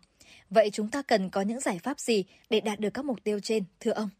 Tôi xin bắt đầu từ cái một cái cái cái cái ý là muốn bổ sung thêm hoặc là nhấn mạnh thêm một số những cái điểm nhấn trong cái quá trình tái cơ cấu của công nghiệp trong thời gian vừa qua. À, vừa rồi ừ, tôi rất thích cái câu của bạn à, của bạn đấy khi nói rằng là tái cơ cấu ngành công nghiệp và tái cấu trúc nền kinh tế. Chúng tôi thấy rằng là rõ ràng trong thời gian vừa qua đó cùng với việc thực hiện cái 2146 như là anh Hội có nói đó và cái quá trình đổi mới đất nước thì rõ ràng chúng ta thấy rằng ngành công thương đã thực sự đồng hành cùng với cả nước trong suốt quá trình đổi mới cũng cũng như trong quá trình tái cơ cấu, hay nói cách khác, mạnh hơn là tái cấu trúc. Và chúng ta thấy rằng rõ ràng là ngành đã đạt được rất nhiều những cái thành tiệu nó thể hiện cả ở trong sản xuất cũng như trong thương mại. Ở trong sản xuất chúng ta thấy rằng rõ ràng là cái sự phát triển của ngành nó được hội tụ rất rõ ở cái sự gia tăng, tốc độ tăng trưởng và tăng cải thiện cái vị trí, vị thế, cái đóng góp tầm quan trọng của ngành công nghiệp và ngành công thương trong nền kinh tế. Có thể nói là đây như là một cái tấm gương ấy nó vừa phản chiếu hội tụ, vừa là thước đo, vừa là động lực công cụ để cho quá trình tái cấu trúc của đất nước nó được triển khai và nó đi tới cái mục tiêu của nó. Và do đó là cái vị thế tỷ trọng của ngành công thương ở trong nền kinh tế ngày càng gia tăng cả trong công nghiệp cả trong dịch vụ. Với cái chất lượng nó cũng ngày càng tốt hơn. Đồng thời đó là nó nó tạo ra được những cái điểm nhấn sáng mà được không chỉ ở trong nước mà cả thế giới cũng công nhận. Ờ, điều này thể hiện rất rõ như là vừa rồi anh có nói đấy là một loạt những yếu tố liên quan đến vấn đề về sự thay đổi trong cơ cấu của ngành cả sản xuất lẫn thương mại. Nó bao gồm sự ờ, đa dạng hóa các sản phẩm với những cái ờ, hàm lượng gia tăng rồi cái chất lượng cao và sau đó giá trị à, cái giá cả cũng cao lên. Rồi nó thể hiện ở cái sự đa dạng hóa các cái cơ cấu mô hình kinh doanh và sản xuất cũng như là thương mại trong đó đặc biệt là sự phát triển của thương mại số và thương mại điện tử rồi nó thể hiện cả ở sự đa dạng trong cơ cấu thị trường cũng như sự chuyển đổi trong cái cơ cấu nội ngành và giữa các ngành. Thì tất cả những điểm đó nó cho thấy rõ ràng là nó thể hiện một cái đóng góp một cái vai trò rất quan trọng. Bên cạnh những cái hạn chế thì vừa rồi là anh anh anh anh Hữu có nói. Thế còn bây giờ nói về vấn đề về công nghiệp à, cũng như là cái cái mục tiêu của chúng ta phấn đấu á, trong thời gian tới đó thì rõ ràng đây là một mục tiêu đầy tham vọng. Và có thể nói là rất mạnh mẽ. Và nó buộc chúng ta phải thực hiện bởi vì nếu không thực hiện thì chúng ta sẽ rất khó tạo ra một sự chuyển biến. Nếu không nói là về chất thì cũng tạo ra một sự chuyển biến mới quan trọng trong cái phát triển công nghiệp trong thời gian tới. Và vì thế sự tiếp cận của nó đó là cũng cần phải được nhìn nhận ở góc độ nó vừa là là là trong một cái tổng thể đồng bộ. Nó vừa đồng thời là thể hiện một cái sự trọng tâm trọng điểm đặc thù và nó cũng phải gắn kết với cái cái gọi là cái cái tính thực tiễn và cái tính hiệu quả và sự phát triển bền vững đấy đấy là có thể nói một cách tóm tắt những cái quan điểm tiếp cận lớn nhất mà cái quyết định 165 của chính phủ đưa ra trong phát triển công nghiệp. Xét về mặt đồng bộ cho thấy rằng là trước hết ấy, là cái phát triển ngành công nghiệp đặc biệt là công nghiệp chế biến ấy, cũng như là cái sự gia tăng của công nghiệp ấy, nó phải nằm trong một cái gọi là hay nói cách là quá trình tái cơ cấu của công nghiệp ấy, nó phải nằm trong cái tái cấu trúc chung của nền kinh tế. Một sự đồng bộ không thể có sự riêng giữa ngành với cả nước được hơn nữa cũng không thể có ngành này với ngành kia độc lập với nhau được mà phải có sự đồng bộ. À, cái thứ ba nữa đó là nó phải đồng bộ giữa cả tái cấu trúc ở bên trong kể cả tái cấu trúc ở bên ngoài. Và nó tạo ra một cái bộ mặt mới một cái một cái gọi là một cái cái cái cái tầm vóc mới của ngành công nghiệp. Nó dựa trên những trọng tâm trọng điểm đó chính là khoa công nghệ đó chính là những mô hình tăng trưởng mới đó chính là những cái uh, gọi là nắm bắt những cái xu hướng của cách mạng công nghiệp 1.0 và của yêu cầu phát triển bền vững theo hướng là xanh hơn, sạch hơn, hiệu quả hơn, bảo vệ môi trường tốt tốt hơn. Và nó sự kết hợp cộng hưởng của những cái mô hình kinh tế xanh, kinh tế tuần hoàn, kinh tế số. Và chúng tôi muốn lưu ý là đặc biệt nó phải tiếp cận trên một cái cơ cấu mà nó đã thể hiện rất rõ ở những cái mô hình tăng trưởng thành công của các nước NIC của các cái nước mà chuyển đổi thành công từ phát triển trung bình thành phát triển cao đó. Đó là cơ cấu kinh tế hai tầng cả về kinh tế cả về công nghiệp. Tức là nó phải có một cái tầng trên tầng trụ cột đó là những doanh nghiệp những tập đoàn lớn nắm công nghệ cao công nghệ nguồn với những chuỗi cung ứng xuyên quốc gia. Và bên cạnh cái đó là một cái tầng dưới là những cái doanh nghiệp nhỏ và vừa linh hoạt biến chuyển đổi thích ứng nhanh. Mà cho anh là đại diện đó để kết nối và nó tạo ra một cái hệ thống uh, chuỗi nó vừa là trục ờ, trục dọc vừa là mạng ngang vừa trong nước vừa nước ngoài. Và nó dựa trên những cái trên đầu đàn, đó là những cái doanh nghiệp mà nắm được công nghệ lớn nắm được công nghệ cao và chúng ta phải chủ động thử nghiệm và đi trước một bước trong những cái ờ, nắm bắt những mô hình này và những cái công nghiệp và những cái thử nghiệm này. Và bên cạnh đấy nữa là cái sự ờ, phát triển đó nó đòi hỏi một cái sự đồng bộ, một sự toàn diện trong cơ cấu chính sách, bao gồm cả chính sách công nghiệp, chính sách kinh tế, chính sách tài chính chính sách ờ, tiền tệ, rồi chính sách khoa công nghệ, chính sách thị trường, con người, chính sách hạ tầng. Tức là một sự toàn diện, không thể có sự tách rời được và tất cả nó phải dựa trên cái thực tế, bao gồm, theo đó là cả bề rộng, cả bề sâu. Và bám sát vào thực tiễn, cũng như là lấy cái hiệu quả làm thước đo, làm mục tiêu.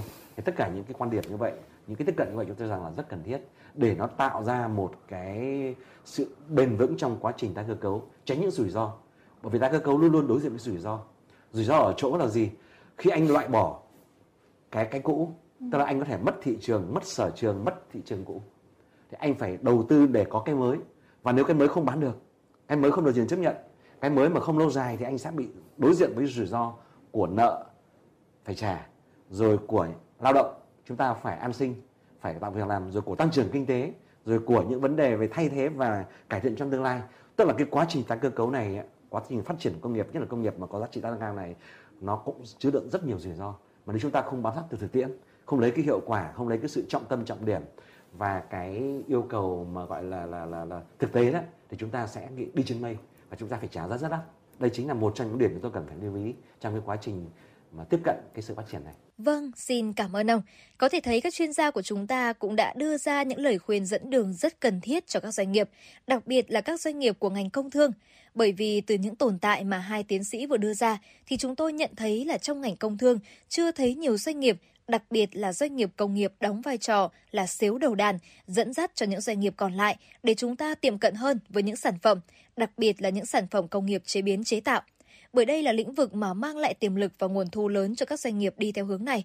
Vậy à, xin được hỏi tiến sĩ Tô Hoài Nam, đâu là những thách thức cơ bản mà doanh nghiệp của ngành công thương gặp phải trong quá trình thực hiện mục tiêu tái cơ cấu?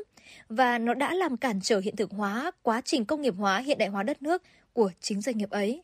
Thưa chị là tôi ờ, xin đầu tiên tôi phải nói là tôi rất nhất trí với cái phân tích của anh Hội và anh Phong. Nó cũng đầy đủ rồi. Nhưng mà mình cần phải nói cái hiểu cái tái cơ cấu ấy ờ, là một trong nhiều cái phương thức, cái cách thức để tiến đến cái mục tiêu là công nghiệp hóa và hiện đại hóa đất nước. Hình dung thế, đúng không ạ? Hình dung thế. Thì mình hình dung cái trở lại như này. Trong cái vế mà anh phong, anh hội có nói và chị cũng nhắc đến là cái xếu đầu đàn quan sát cái đàn xếu bay ấy, thì thấy cái vai trò của con chim xếu đầu đàn nó rất là đặc biệt đúng không? Thì mình trở lại cái đó thì mình về hình dung như này. Ngay từ những cái ngày đầu ấy, mà chúng ta đã thực hiện cái mục tiêu công nghiệp hóa và hiện đại hóa đất nước thì chúng ta ban hành ra rất nhiều các cái chính sách để thúc đẩy cái này. Cái lịch sử nó thế đúng không? Thế và nếu đặt trong cái bối cảnh chúng ta những năm đầu để thực hiện nó ấy, thì chúng ta phải thấy là lúc thời điểm đó thực lực nội lực của các doanh nghiệp Việt Nam là còn rất là yếu rất là yếu. Thế và, và chủ yếu là doanh nghiệp vừa doanh nghiệp nhỏ và thậm chí siêu nhỏ. Trong lúc đó chỉ chỉ có cái hệ thống doanh nghiệp nhà nước ấy, thì có quy mô lớn hơn. Nhưng mà tại thời điểm chúng ta bắt đầu thực hiện cái này thì cái khu vực này lại hoạt động trì trệ và không có hiệu quả thì về mặt chính sách ấy, thì nhà nước đã đưa ra một cái chính sách mà trong cái lúc đó là bộ công thương đóng cái vai trò rất quan trọng. Đó là làm thế nào đó để thu hút cái FDI để mà thực hiện cái nhiệm vụ những cái hình ảnh của đàn chim xếu bay để dẫn dắt để lôi kéo để mà làm đầu kéo về rồi chuyển giao về công nghệ và kỹ thuật. Và thực tế trên mấy mươi năm qua thì chúng ta không thành công về, về vì sao không thành công thì hôm nay chưa nói được. Để nó rất dài và nó sẽ không mất tập trung.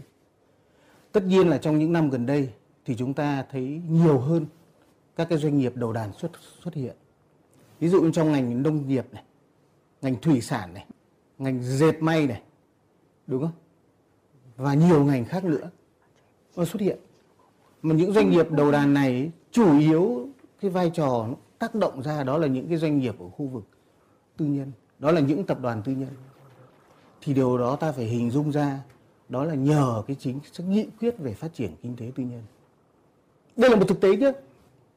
Thế vì thế nên chúng ta tôi vẫn tin tưởng rằng trong một cái tương lai gần thôi nếu mà chúng ta duy trì được cái điều kiện đó thì chúng ta sẽ xuất hiện nhiều cái doanh nghiệp mà có tính chất dẫn dắt.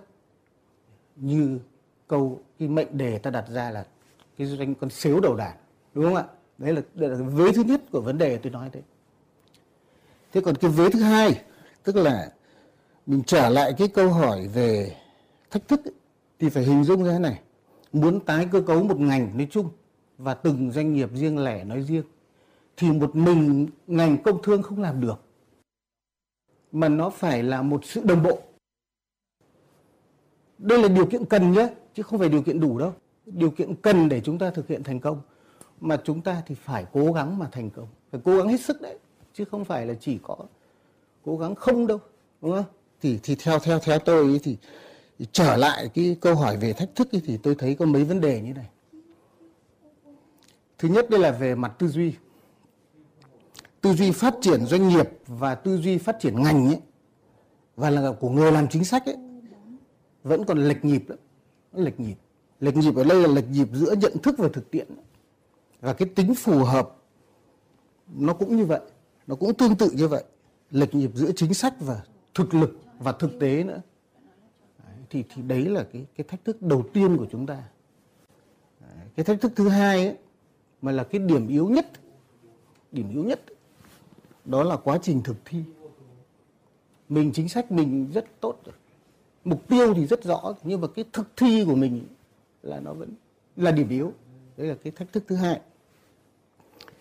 Cái thách thức thứ ba ấy là cái khoa học công nghệ và sản phẩm dịch, trong sản phẩm dịch vụ, cái cơ cấu này này, Việt Nam thì đã có nhiều thay đổi rồi, nhưng nó vẫn chưa thực sự là đáp ứng được cái yêu cầu về cái sản xuất tiên tiến để cái hàm lượng khoa học công nghệ nó chiếm lĩnh một cái tỷ trọng nhất định trong cái quá trình thực hiện tái cơ cấu. Tôi nói đây là điều kiện cần nhé, chứ không phải điều kiện đủ đâu nhé. Đấy là những cái điều kiện đó. Và cái thứ tư ấy, là doanh nghiệp Việt Nam thì luôn có hai cái nỗi lo mà nó cứ ám ảnh, nó cứ dai dẳng mà không giải quyết được. Thứ nhất đây đó là tiếp cận vốn, tiếp cận vốn. Cái thứ hai nữa là tiếp cận mặt bằng sản sản sản xuất để ta thực hiện cái việc này thì có thể nói rằng là muôn vàn khó khăn và khó khăn dai dẳng đó nó làm cho chúng ta rất khó để mà tập trung đầu tư vào cái, các cái hoạt động của mình để làm sao chúng ta thực hiện được cái tái cơ cấu, đúng không? Và nếu mà khắc phục cái hạn chế này thì chúng ta mới hiểu là chúng ta đã tạo nên một điều kiện cần để doanh nghiệp Việt Nam và cái ngành và các cơ quan quản lý nhà nước thực hiện thành công cái tái cơ cấu. Thành công đây là thành công theo cái văn bản quy phạm nhé, theo kế hoạch nhé, chứ không phải thành công theo cái hướng là từng doanh nghiệp tự phát động và thành công của mình đâu nhé. Sẽ chú ý cái đặc điểm đó. Thì theo tôi thì nói lại này, nhất trí với ý kiến của anh Hội và anh Phong, nhưng mà muốn phân tích tiếp cận ở cái góc độ của doanh nghiệp để mà mình nhìn thấy muốn thành công cái gì thì nó phải có điều kiện cần thế còn nếu mà nói đến điều kiện đủ rồi vân vân ấy thì nếu mà còn thời gian thì sẽ tiếp tục nói sau vâng Vâng, tiến sĩ Nguyễn Minh Phong có đóng góp gì thêm cho nội dung này không thưa ông? À, tôi muốn bổ sung cái ý nhân cái ý của anh Nam đó, có hai cái ý. Thứ nhất là anh Nam nói về cái quá trình tái cơ cấu uh, như là một công cụ. Chúng tôi cũng chia sẻ nhưng mà muốn nhấn mạnh thêm, thực ra tái cơ cấu là một quá trình liên tục. Nó chỉ được đẩy nhanh hơn trong bối cảnh đặc biệt. Ví dụ như trước một sự bùng nổ cách mạng công nghệ 4.0, trước cái sức ép của hội nhập, ở trước những cái khủng hoảng nhiên liệu, năng lượng, vấn đề môi trường vân vân thì cái quá trình nó được tăng tốc và nó buộc phải phải đẩy mạnh. Chứ còn quá đây là một quá trình liên tục diễn ra kể cả cả vi mô kể cả vĩ mô đã đang và sẽ diễn ra. Ý thứ hai á, là cái để có xếu đầu đàn á, thì chúng ta nhớ rằng là cái mô hình xếu đầu đàn hay là mô hình gọi là sóng trung tâm lan tỏa đó thì nó theo cái mô hình của các nước ních ngày trước. Tức là nước phát triển nhất doanh nghiệp phát triển nhất nắm giữ công nghệ nguồn nắm giữ cái gọi là yếu tố gọi là quan trọng nhất. Hay sau đó những cái lạc hậu dần những cái gọi là nó nó nó nó không còn là lợi thế nữa. Thì họ chuyển giao cho các doanh nghiệp khác cho các nước khác ở xung quanh lân cận và nó lan tỏa ra. Đấy, thì đấy chính là cái mô hình đó. Thì ở Việt Nam đó chúng ta chưa có số điều làm được chúng ta chưa có doanh nghiệp nào nắm giữ công nghệ nguồn. Thứ hai là chưa có cái doanh nghiệp mà có thực lực về tài chính đúng mạnh. đấy, đúng đấy. trong quá trình hội nhập thì chúng ta lại có thêm một cái yếu tố nữa. Đó là cái quy trình của cái việc hội nhập. Là một doanh nghiệp muốn hội nhập trước hết anh phải là đại lý. Anh bán hàng đại lý bán hàng cho họ. Sau đó anh là thành viên tham gia vào cái chuỗi sản xuất từ cái đơn giản rồi đi sau đó là sản xuất tăng dần lên. Bước thứ ba là anh cái công nghệ của doanh nghiệp mẹ đó anh tự sản xuất. Và cuối cùng là anh tự nghiên cứu, tự xây dựng thương hiệu thành của anh. Cái quá trình này chúng ta mới ở giai đoạn 2 thôi. Giai đoạn tức là sau khi làm đại lý bán bán bán hàng, bán lẻ xong đó, hoặc là bán buôn đó, thì chúng ta chuyển sang là sản xuất một số cái đơn giản nhất. Thế còn mua lại công nghệ thì chúng ta chưa mua lại nhiều, bởi vì nó rất đắt. Mà hơn nữa, để sở hữu được công nghệ không phải là dễ thế thì đây chính là cái khó khăn của các doanh nghiệp Việt Nam trong một cái bối cảnh mà đến tại 98 99% là doanh nghiệp vừa và nhỏ đúng không ạ cái lớn chăng nữa thì cũng cũng rất là nhỏ so với thế giới Vâng, xin cảm ơn chia sẻ của các vị khách mời. Tôi xin được chia sẻ thêm những con số cụ thể xuất nhập khẩu của năm 2022. Nhiều cột mốc lịch sử đã được lập khi mà tổng kim ngạch thương mại vượt 700 tỷ đô la Mỹ. Bên cạnh đó là con số xuất siêu khoảng 10 tỷ đô la Mỹ. Nhiều ngành hàng bước vào câu lạc bộ tỷ đô la và chục tỷ đô la. 39 mặt hàng kim ngạch xuất khẩu đạt trên 1 tỷ đô la Mỹ, so với trên thực tế là tăng 4 mặt hàng so với năm 2021, đặc biệt là có 9 mặt hàng đạt kim ngạch xuất khẩu trên 10 tỷ đô la Mỹ, hơn một mặt hàng so với năm 2021. Thưa tiến sĩ Nguyễn Văn Hội, ông có những chia sẻ như thế nào về những con số này ạ? Và cái kim ngạch xuất nhập khẩu cũng như là các mặt hàng xuất khẩu trong đặc biệt năm qua và rất rõ ràng nhất năm 2022 thấy rất rõ rồi. Ở đây thì trước hết thì tôi ờ, lại đồng ờ, đồng tình với quan điểm của anh Nam là tức là tức là trong quá trình phát triển coi tức là dựa vào sẽ thu hút đầu tư nước ngoài ấy, mà tức là từ từ không chính xác hơn không thành công trong việc ờ, xây dựng quan số đầu đàn tôi thì không quan điểm bởi vì hiện nay kể cả nước ờ, nhiều tôi cũng nghiên cứu nhiều nước dù trải qua tất kỳ nào nếu mà bao giờ thế phải dựa vào cái nghị quyết tư nhân và phát triển chính nền kinh tế tư nhân mới thực sự, sự hình thành con số đầu đàn. Còn các nền kinh tế mà trong kể cả lý luận lý luận thực tiễn đặt vào vì tôi tiễn Việt Nam đấy. Cho nên vấn này không phải là chưa không phải là chưa mà không khẳng định là không. Để, để xây dựng được một cái cái, cái, cái, cái ờ, dựa vào những con xến đầu đàn của đầu tư nước ngoài là không khả thi. Bởi vì nói gì thì nói là cái mục tiêu chuyển giao công nghệ mục tiêu phát triển không đạt được kỳ vọng. Rất thấp so với kỳ vọng đặt ra. Thì chúng ta phải đánh giá một cách rõ ràng như thế để cần nhìn nhận rõ ràng vào và đặt những cái sự trong cái tái cơ cấu trong bối cảnh tới. Chúng ta cần phải phát triển cái gì? Cần phải xây dựng những doanh nghiệp tư nhân trong nước thực sự là con số đầu đàn người ta nắm bắt khoa học công nghệ dẫn dắt các doanh nghiệp vừa và ngoài trong nước. Còn chúng ta đặt ờ, ở cái tàu tư nước ngoài ở một vị trí phải đánh giá thực tiễn khách quan, đóng góp vai trò trong trong quá trình tất cả xuất khẩu. Ở đây thế thôi. Trong quá trình xuất khẩu, con số thì tương đối là ổn, lớn, to. Thế tuy nhiên thì vẫn tiềm ẩn, như tôi nói, tiềm ẩn sự rủi ro và thiếu bền vững. Bởi vì các mặt hàng xuất khẩu như vậy, cũng rất nhiều mặt hàng là từ các doanh nghiệp FDI đầu tư nước ngoài dù là rồi là từ thiết bị điện tử linh kiện điện tử phụ tùng ô tô điện vàng những cái vậy. Cái giá trị gia tăng cái tham gia vào cái chuỗi chuỗi cung xuất khẩu của Việt Nam là tương đối là thấp. Nhất là các các lợi ích lợi thế về công nghệ. Các doanh nghiệp kể cả từ ừ, chúng tôi cũng thấy rằng các doanh nghiệp mà đầu tư nước ngoài khi họ vào thì các quá trình họ vào và các uh, công tác cam kết cam kết đầu tư cũng như hoạt động đầu tư. Thì như uh, anh Phong nêu ấy là họ họ có hỗ trợ nhưng mà thực sự là cái tỷ lệ rất thấp mà chúng ta cần phải xây dựng những cái quy định quy định ràng buộc ràng buộc đối với doanh nghiệp đầu tư nước ngoài. Hơn nữa, trong việc chuyển giao công nghệ cũng như là thực hiện các cam kết công nghệ. Bởi vì thực ra khi đó, vào đấy chúng ta, trong các đề án, trong các ờ, dự án đầu tư thì cam kết chỉ ra rất rõ ràng nhưng không có cái ràng buộc gì cả. Thế cho đến thời điểm này đánh giá, nếu như đánh giá ừ, tỷ lệ vô cùng thấp chứ nó còn rất thấp. Vì vậy chúng ta cũng đấy vậy. Thế có con số là, con số là vui. Thế nhưng mà đấy nó tiềm ẩn cái rủi ro chúng ta phải nhìn nhận từ cái năm 2022 cũng như năm 2023 quý 1 đầu năm 2023 cũng như 4 tháng đầu 2023 là nhìn rõ tác động và những cái này rủi ro đã chỉ ra rõ rồi từ sản xuất sản xuất công nghiệp và trong đó là các lĩnh vực đầu tư nước ngoài là chiếm chiếm gần nhiều ảnh bị ảnh hưởng bị tương đối là giảm quý 1 năm 2023 và cũng như từ đó là xuất khẩu của 2023 giảm. Đấy đấy là 22 thì nhìn bức tranh tổng thể nhưng 23 đã nhìn chỉ, chỉ rõ cái, cái những cái ờ, tiềm ẩn rủi ro. Đây là tôi nói tiềm ẩn thôi. Tất nhiên thì còn quá trình chúng ta sẽ tiếp tục chúng ta như anh phong nói quá trình tái cơ cấu cái gì khó khăn cái gì chưa đạt thì chúng ta lại tiếp tục điều chỉnh làm sao cho nó phù hợp với tất cả các lĩnh vực sản xuất cũng như thương mại ờ, nội địa và xuất khẩu Vâng, ở thực ra rủi ro thì lúc nào cũng có, nhất là đối với một ngành lớn như ngành công thương. Nhưng mà khi tiềm ẩn rủi ro thì chúng ta sẽ càng cẩn trọng hơn. Và như chia sẻ của tiến sĩ hội thì chúng ta chưa tận dụng tối ưu hết nguồn lợi xuất khẩu của Việt Nam, tức là chúng ta có thể đạt được những con số lớn hơn, đúng không ạ? À, theo anh khi mà chúng ta có thể cải tổ những yếu tố rủi ro mà đang tồn tại thì con số có thể tăng lên bao nhiêu phần trăm? Ờ, đã đến lúc chúng ta phải nhìn vào những con số mà con số thực tế là kim ngạch xuất khẩu và chúng ta phải tính đến những cái giá trị gia tăng trong kim xuất khẩu đó chúng ta phải tập trung Đúng. vào những mặt hàng mà thực sự là Việt Nam có giá trị cao mặt hàng uh, Ờ, công nghiệp chế biến nhưng mà hàng công nghiệp nền tảng của Việt Nam. Những mặt hàng mà tức là cái ngành các cái thị trường Việt Nam có lợi thế nó mang lại cái giá trị từ doanh nghiệp kể cả các doanh nghiệp vừa và nhỏ. Chứ không nhất thiết là xuất khẩu hiện nay là rất nhiều đóng góp của vai trò của doanh nghiệp vừa và nhỏ trong nền kinh tế nhất xuất khẩu những mặt hàng nông lâm thủy hải sản cực kỳ vai trò. Và lúc nào những ngành công nghiệp chế biến chế biến và tất cả lĩnh vực mà Việt Nam đang có thế mạnh chúng ta cần phải có uh, thúc đẩy mở rộng hơn các mặt hàng. Và không cần tức là phải đánh giá cao hơn nữa cái vai trò của doanh nghiệp và nhỏ trong xuất khẩu những mặt hàng mà kim ngạch của chúng ta đôi khi là trong cái thống kê nó không ừ. rõ ràng không có cụ thể nhưng ừ. thực sự là vai trò người ta đang xây dựng những cái chính những cái hoạt động đó là cái kim ngạch đang thực hiện cái chuỗi phân phối của người ta đang từ thị trường trong nước nhưng xuất khẩu rất là cơ bản ổn định ra thị trường thế giới đấy là hiện nay nó có khoảng 60 ngàn anh ạ vâng. 60 ngàn tức là nó chiếm tỷ lệ khoảng trên 5 phần trăm dạ. mà các doanh nghiệp nhỏ và vừa rồi, tham rồi. gia vào cái chuỗi này rồi.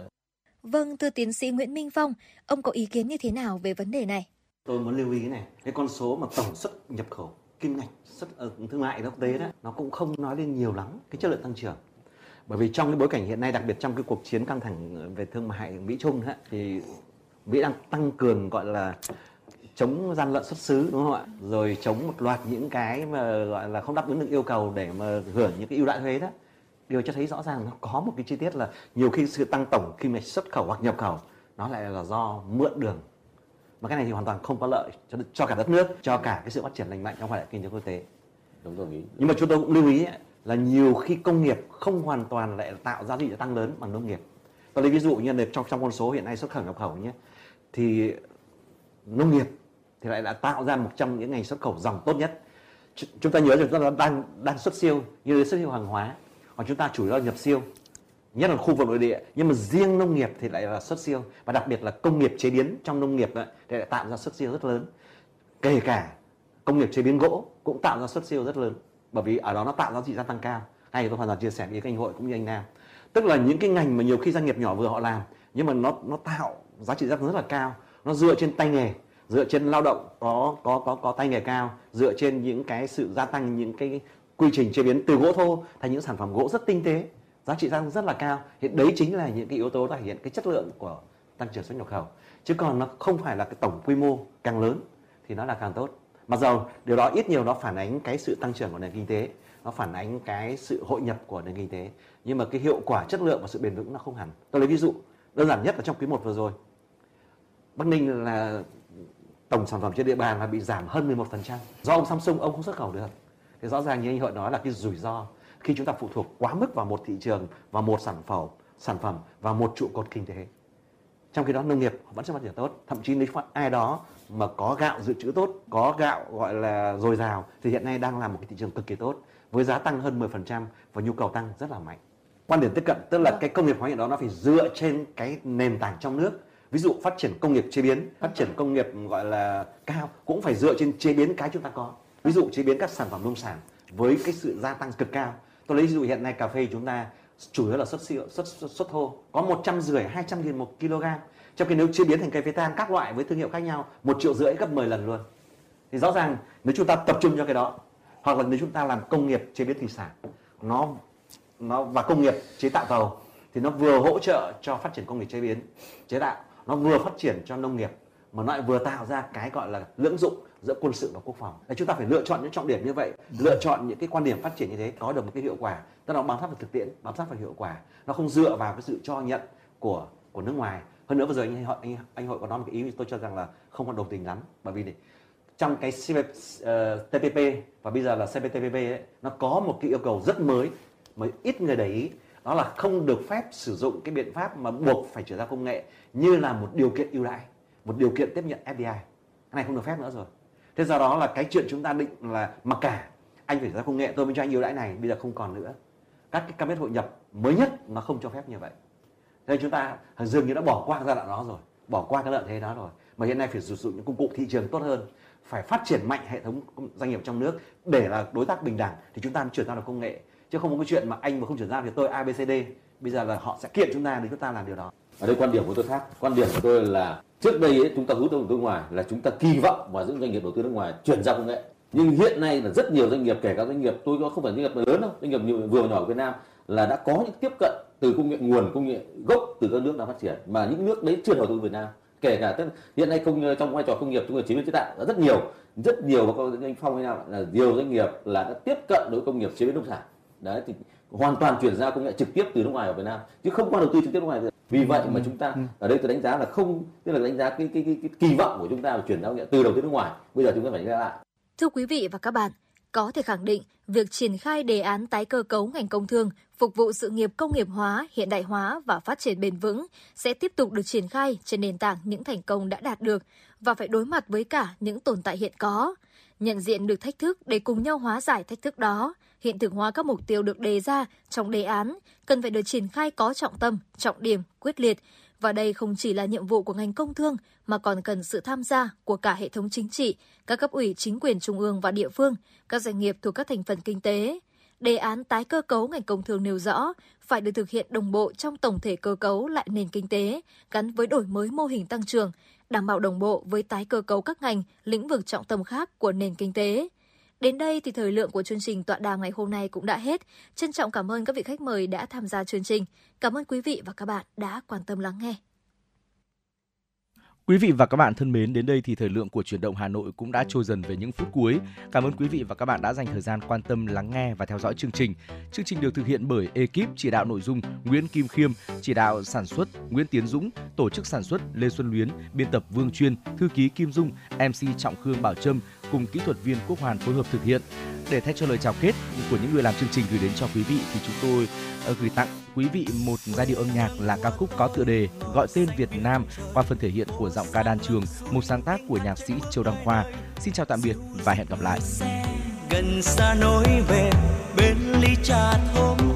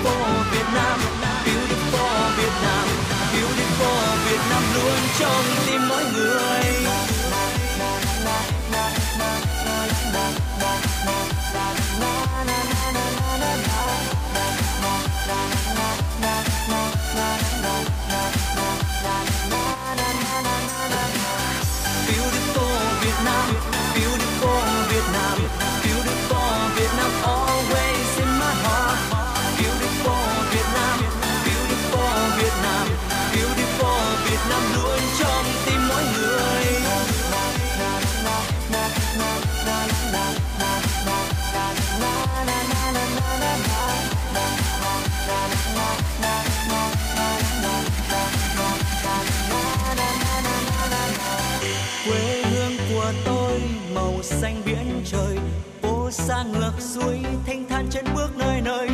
Dịu dịch người xe gần xa nối về, bên ly trà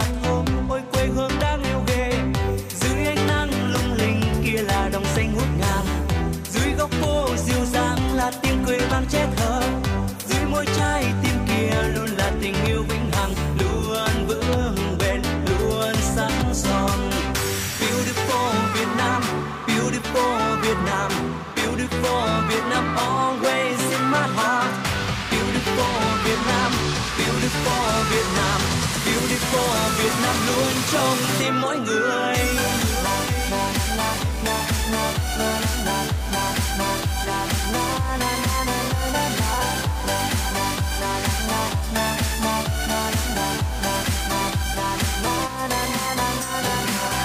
Beautiful Việt Nam beautiful Việt Nam.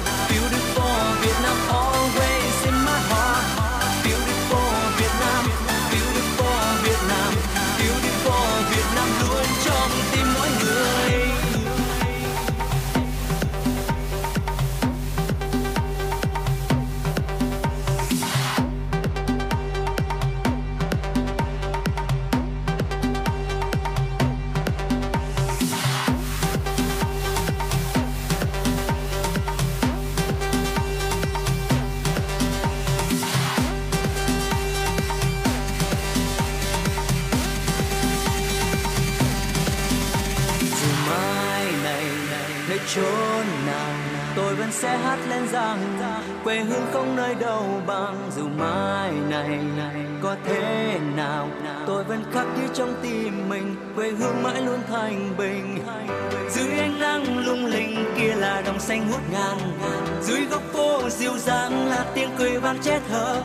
Dưới môi trái tim kia luôn là tình yêu vĩnh hằng. Luôn vững bền, luôn sắc son. Beautiful Việt Nam, beautiful Việt Nam, beautiful always in my heart. Beautiful beautiful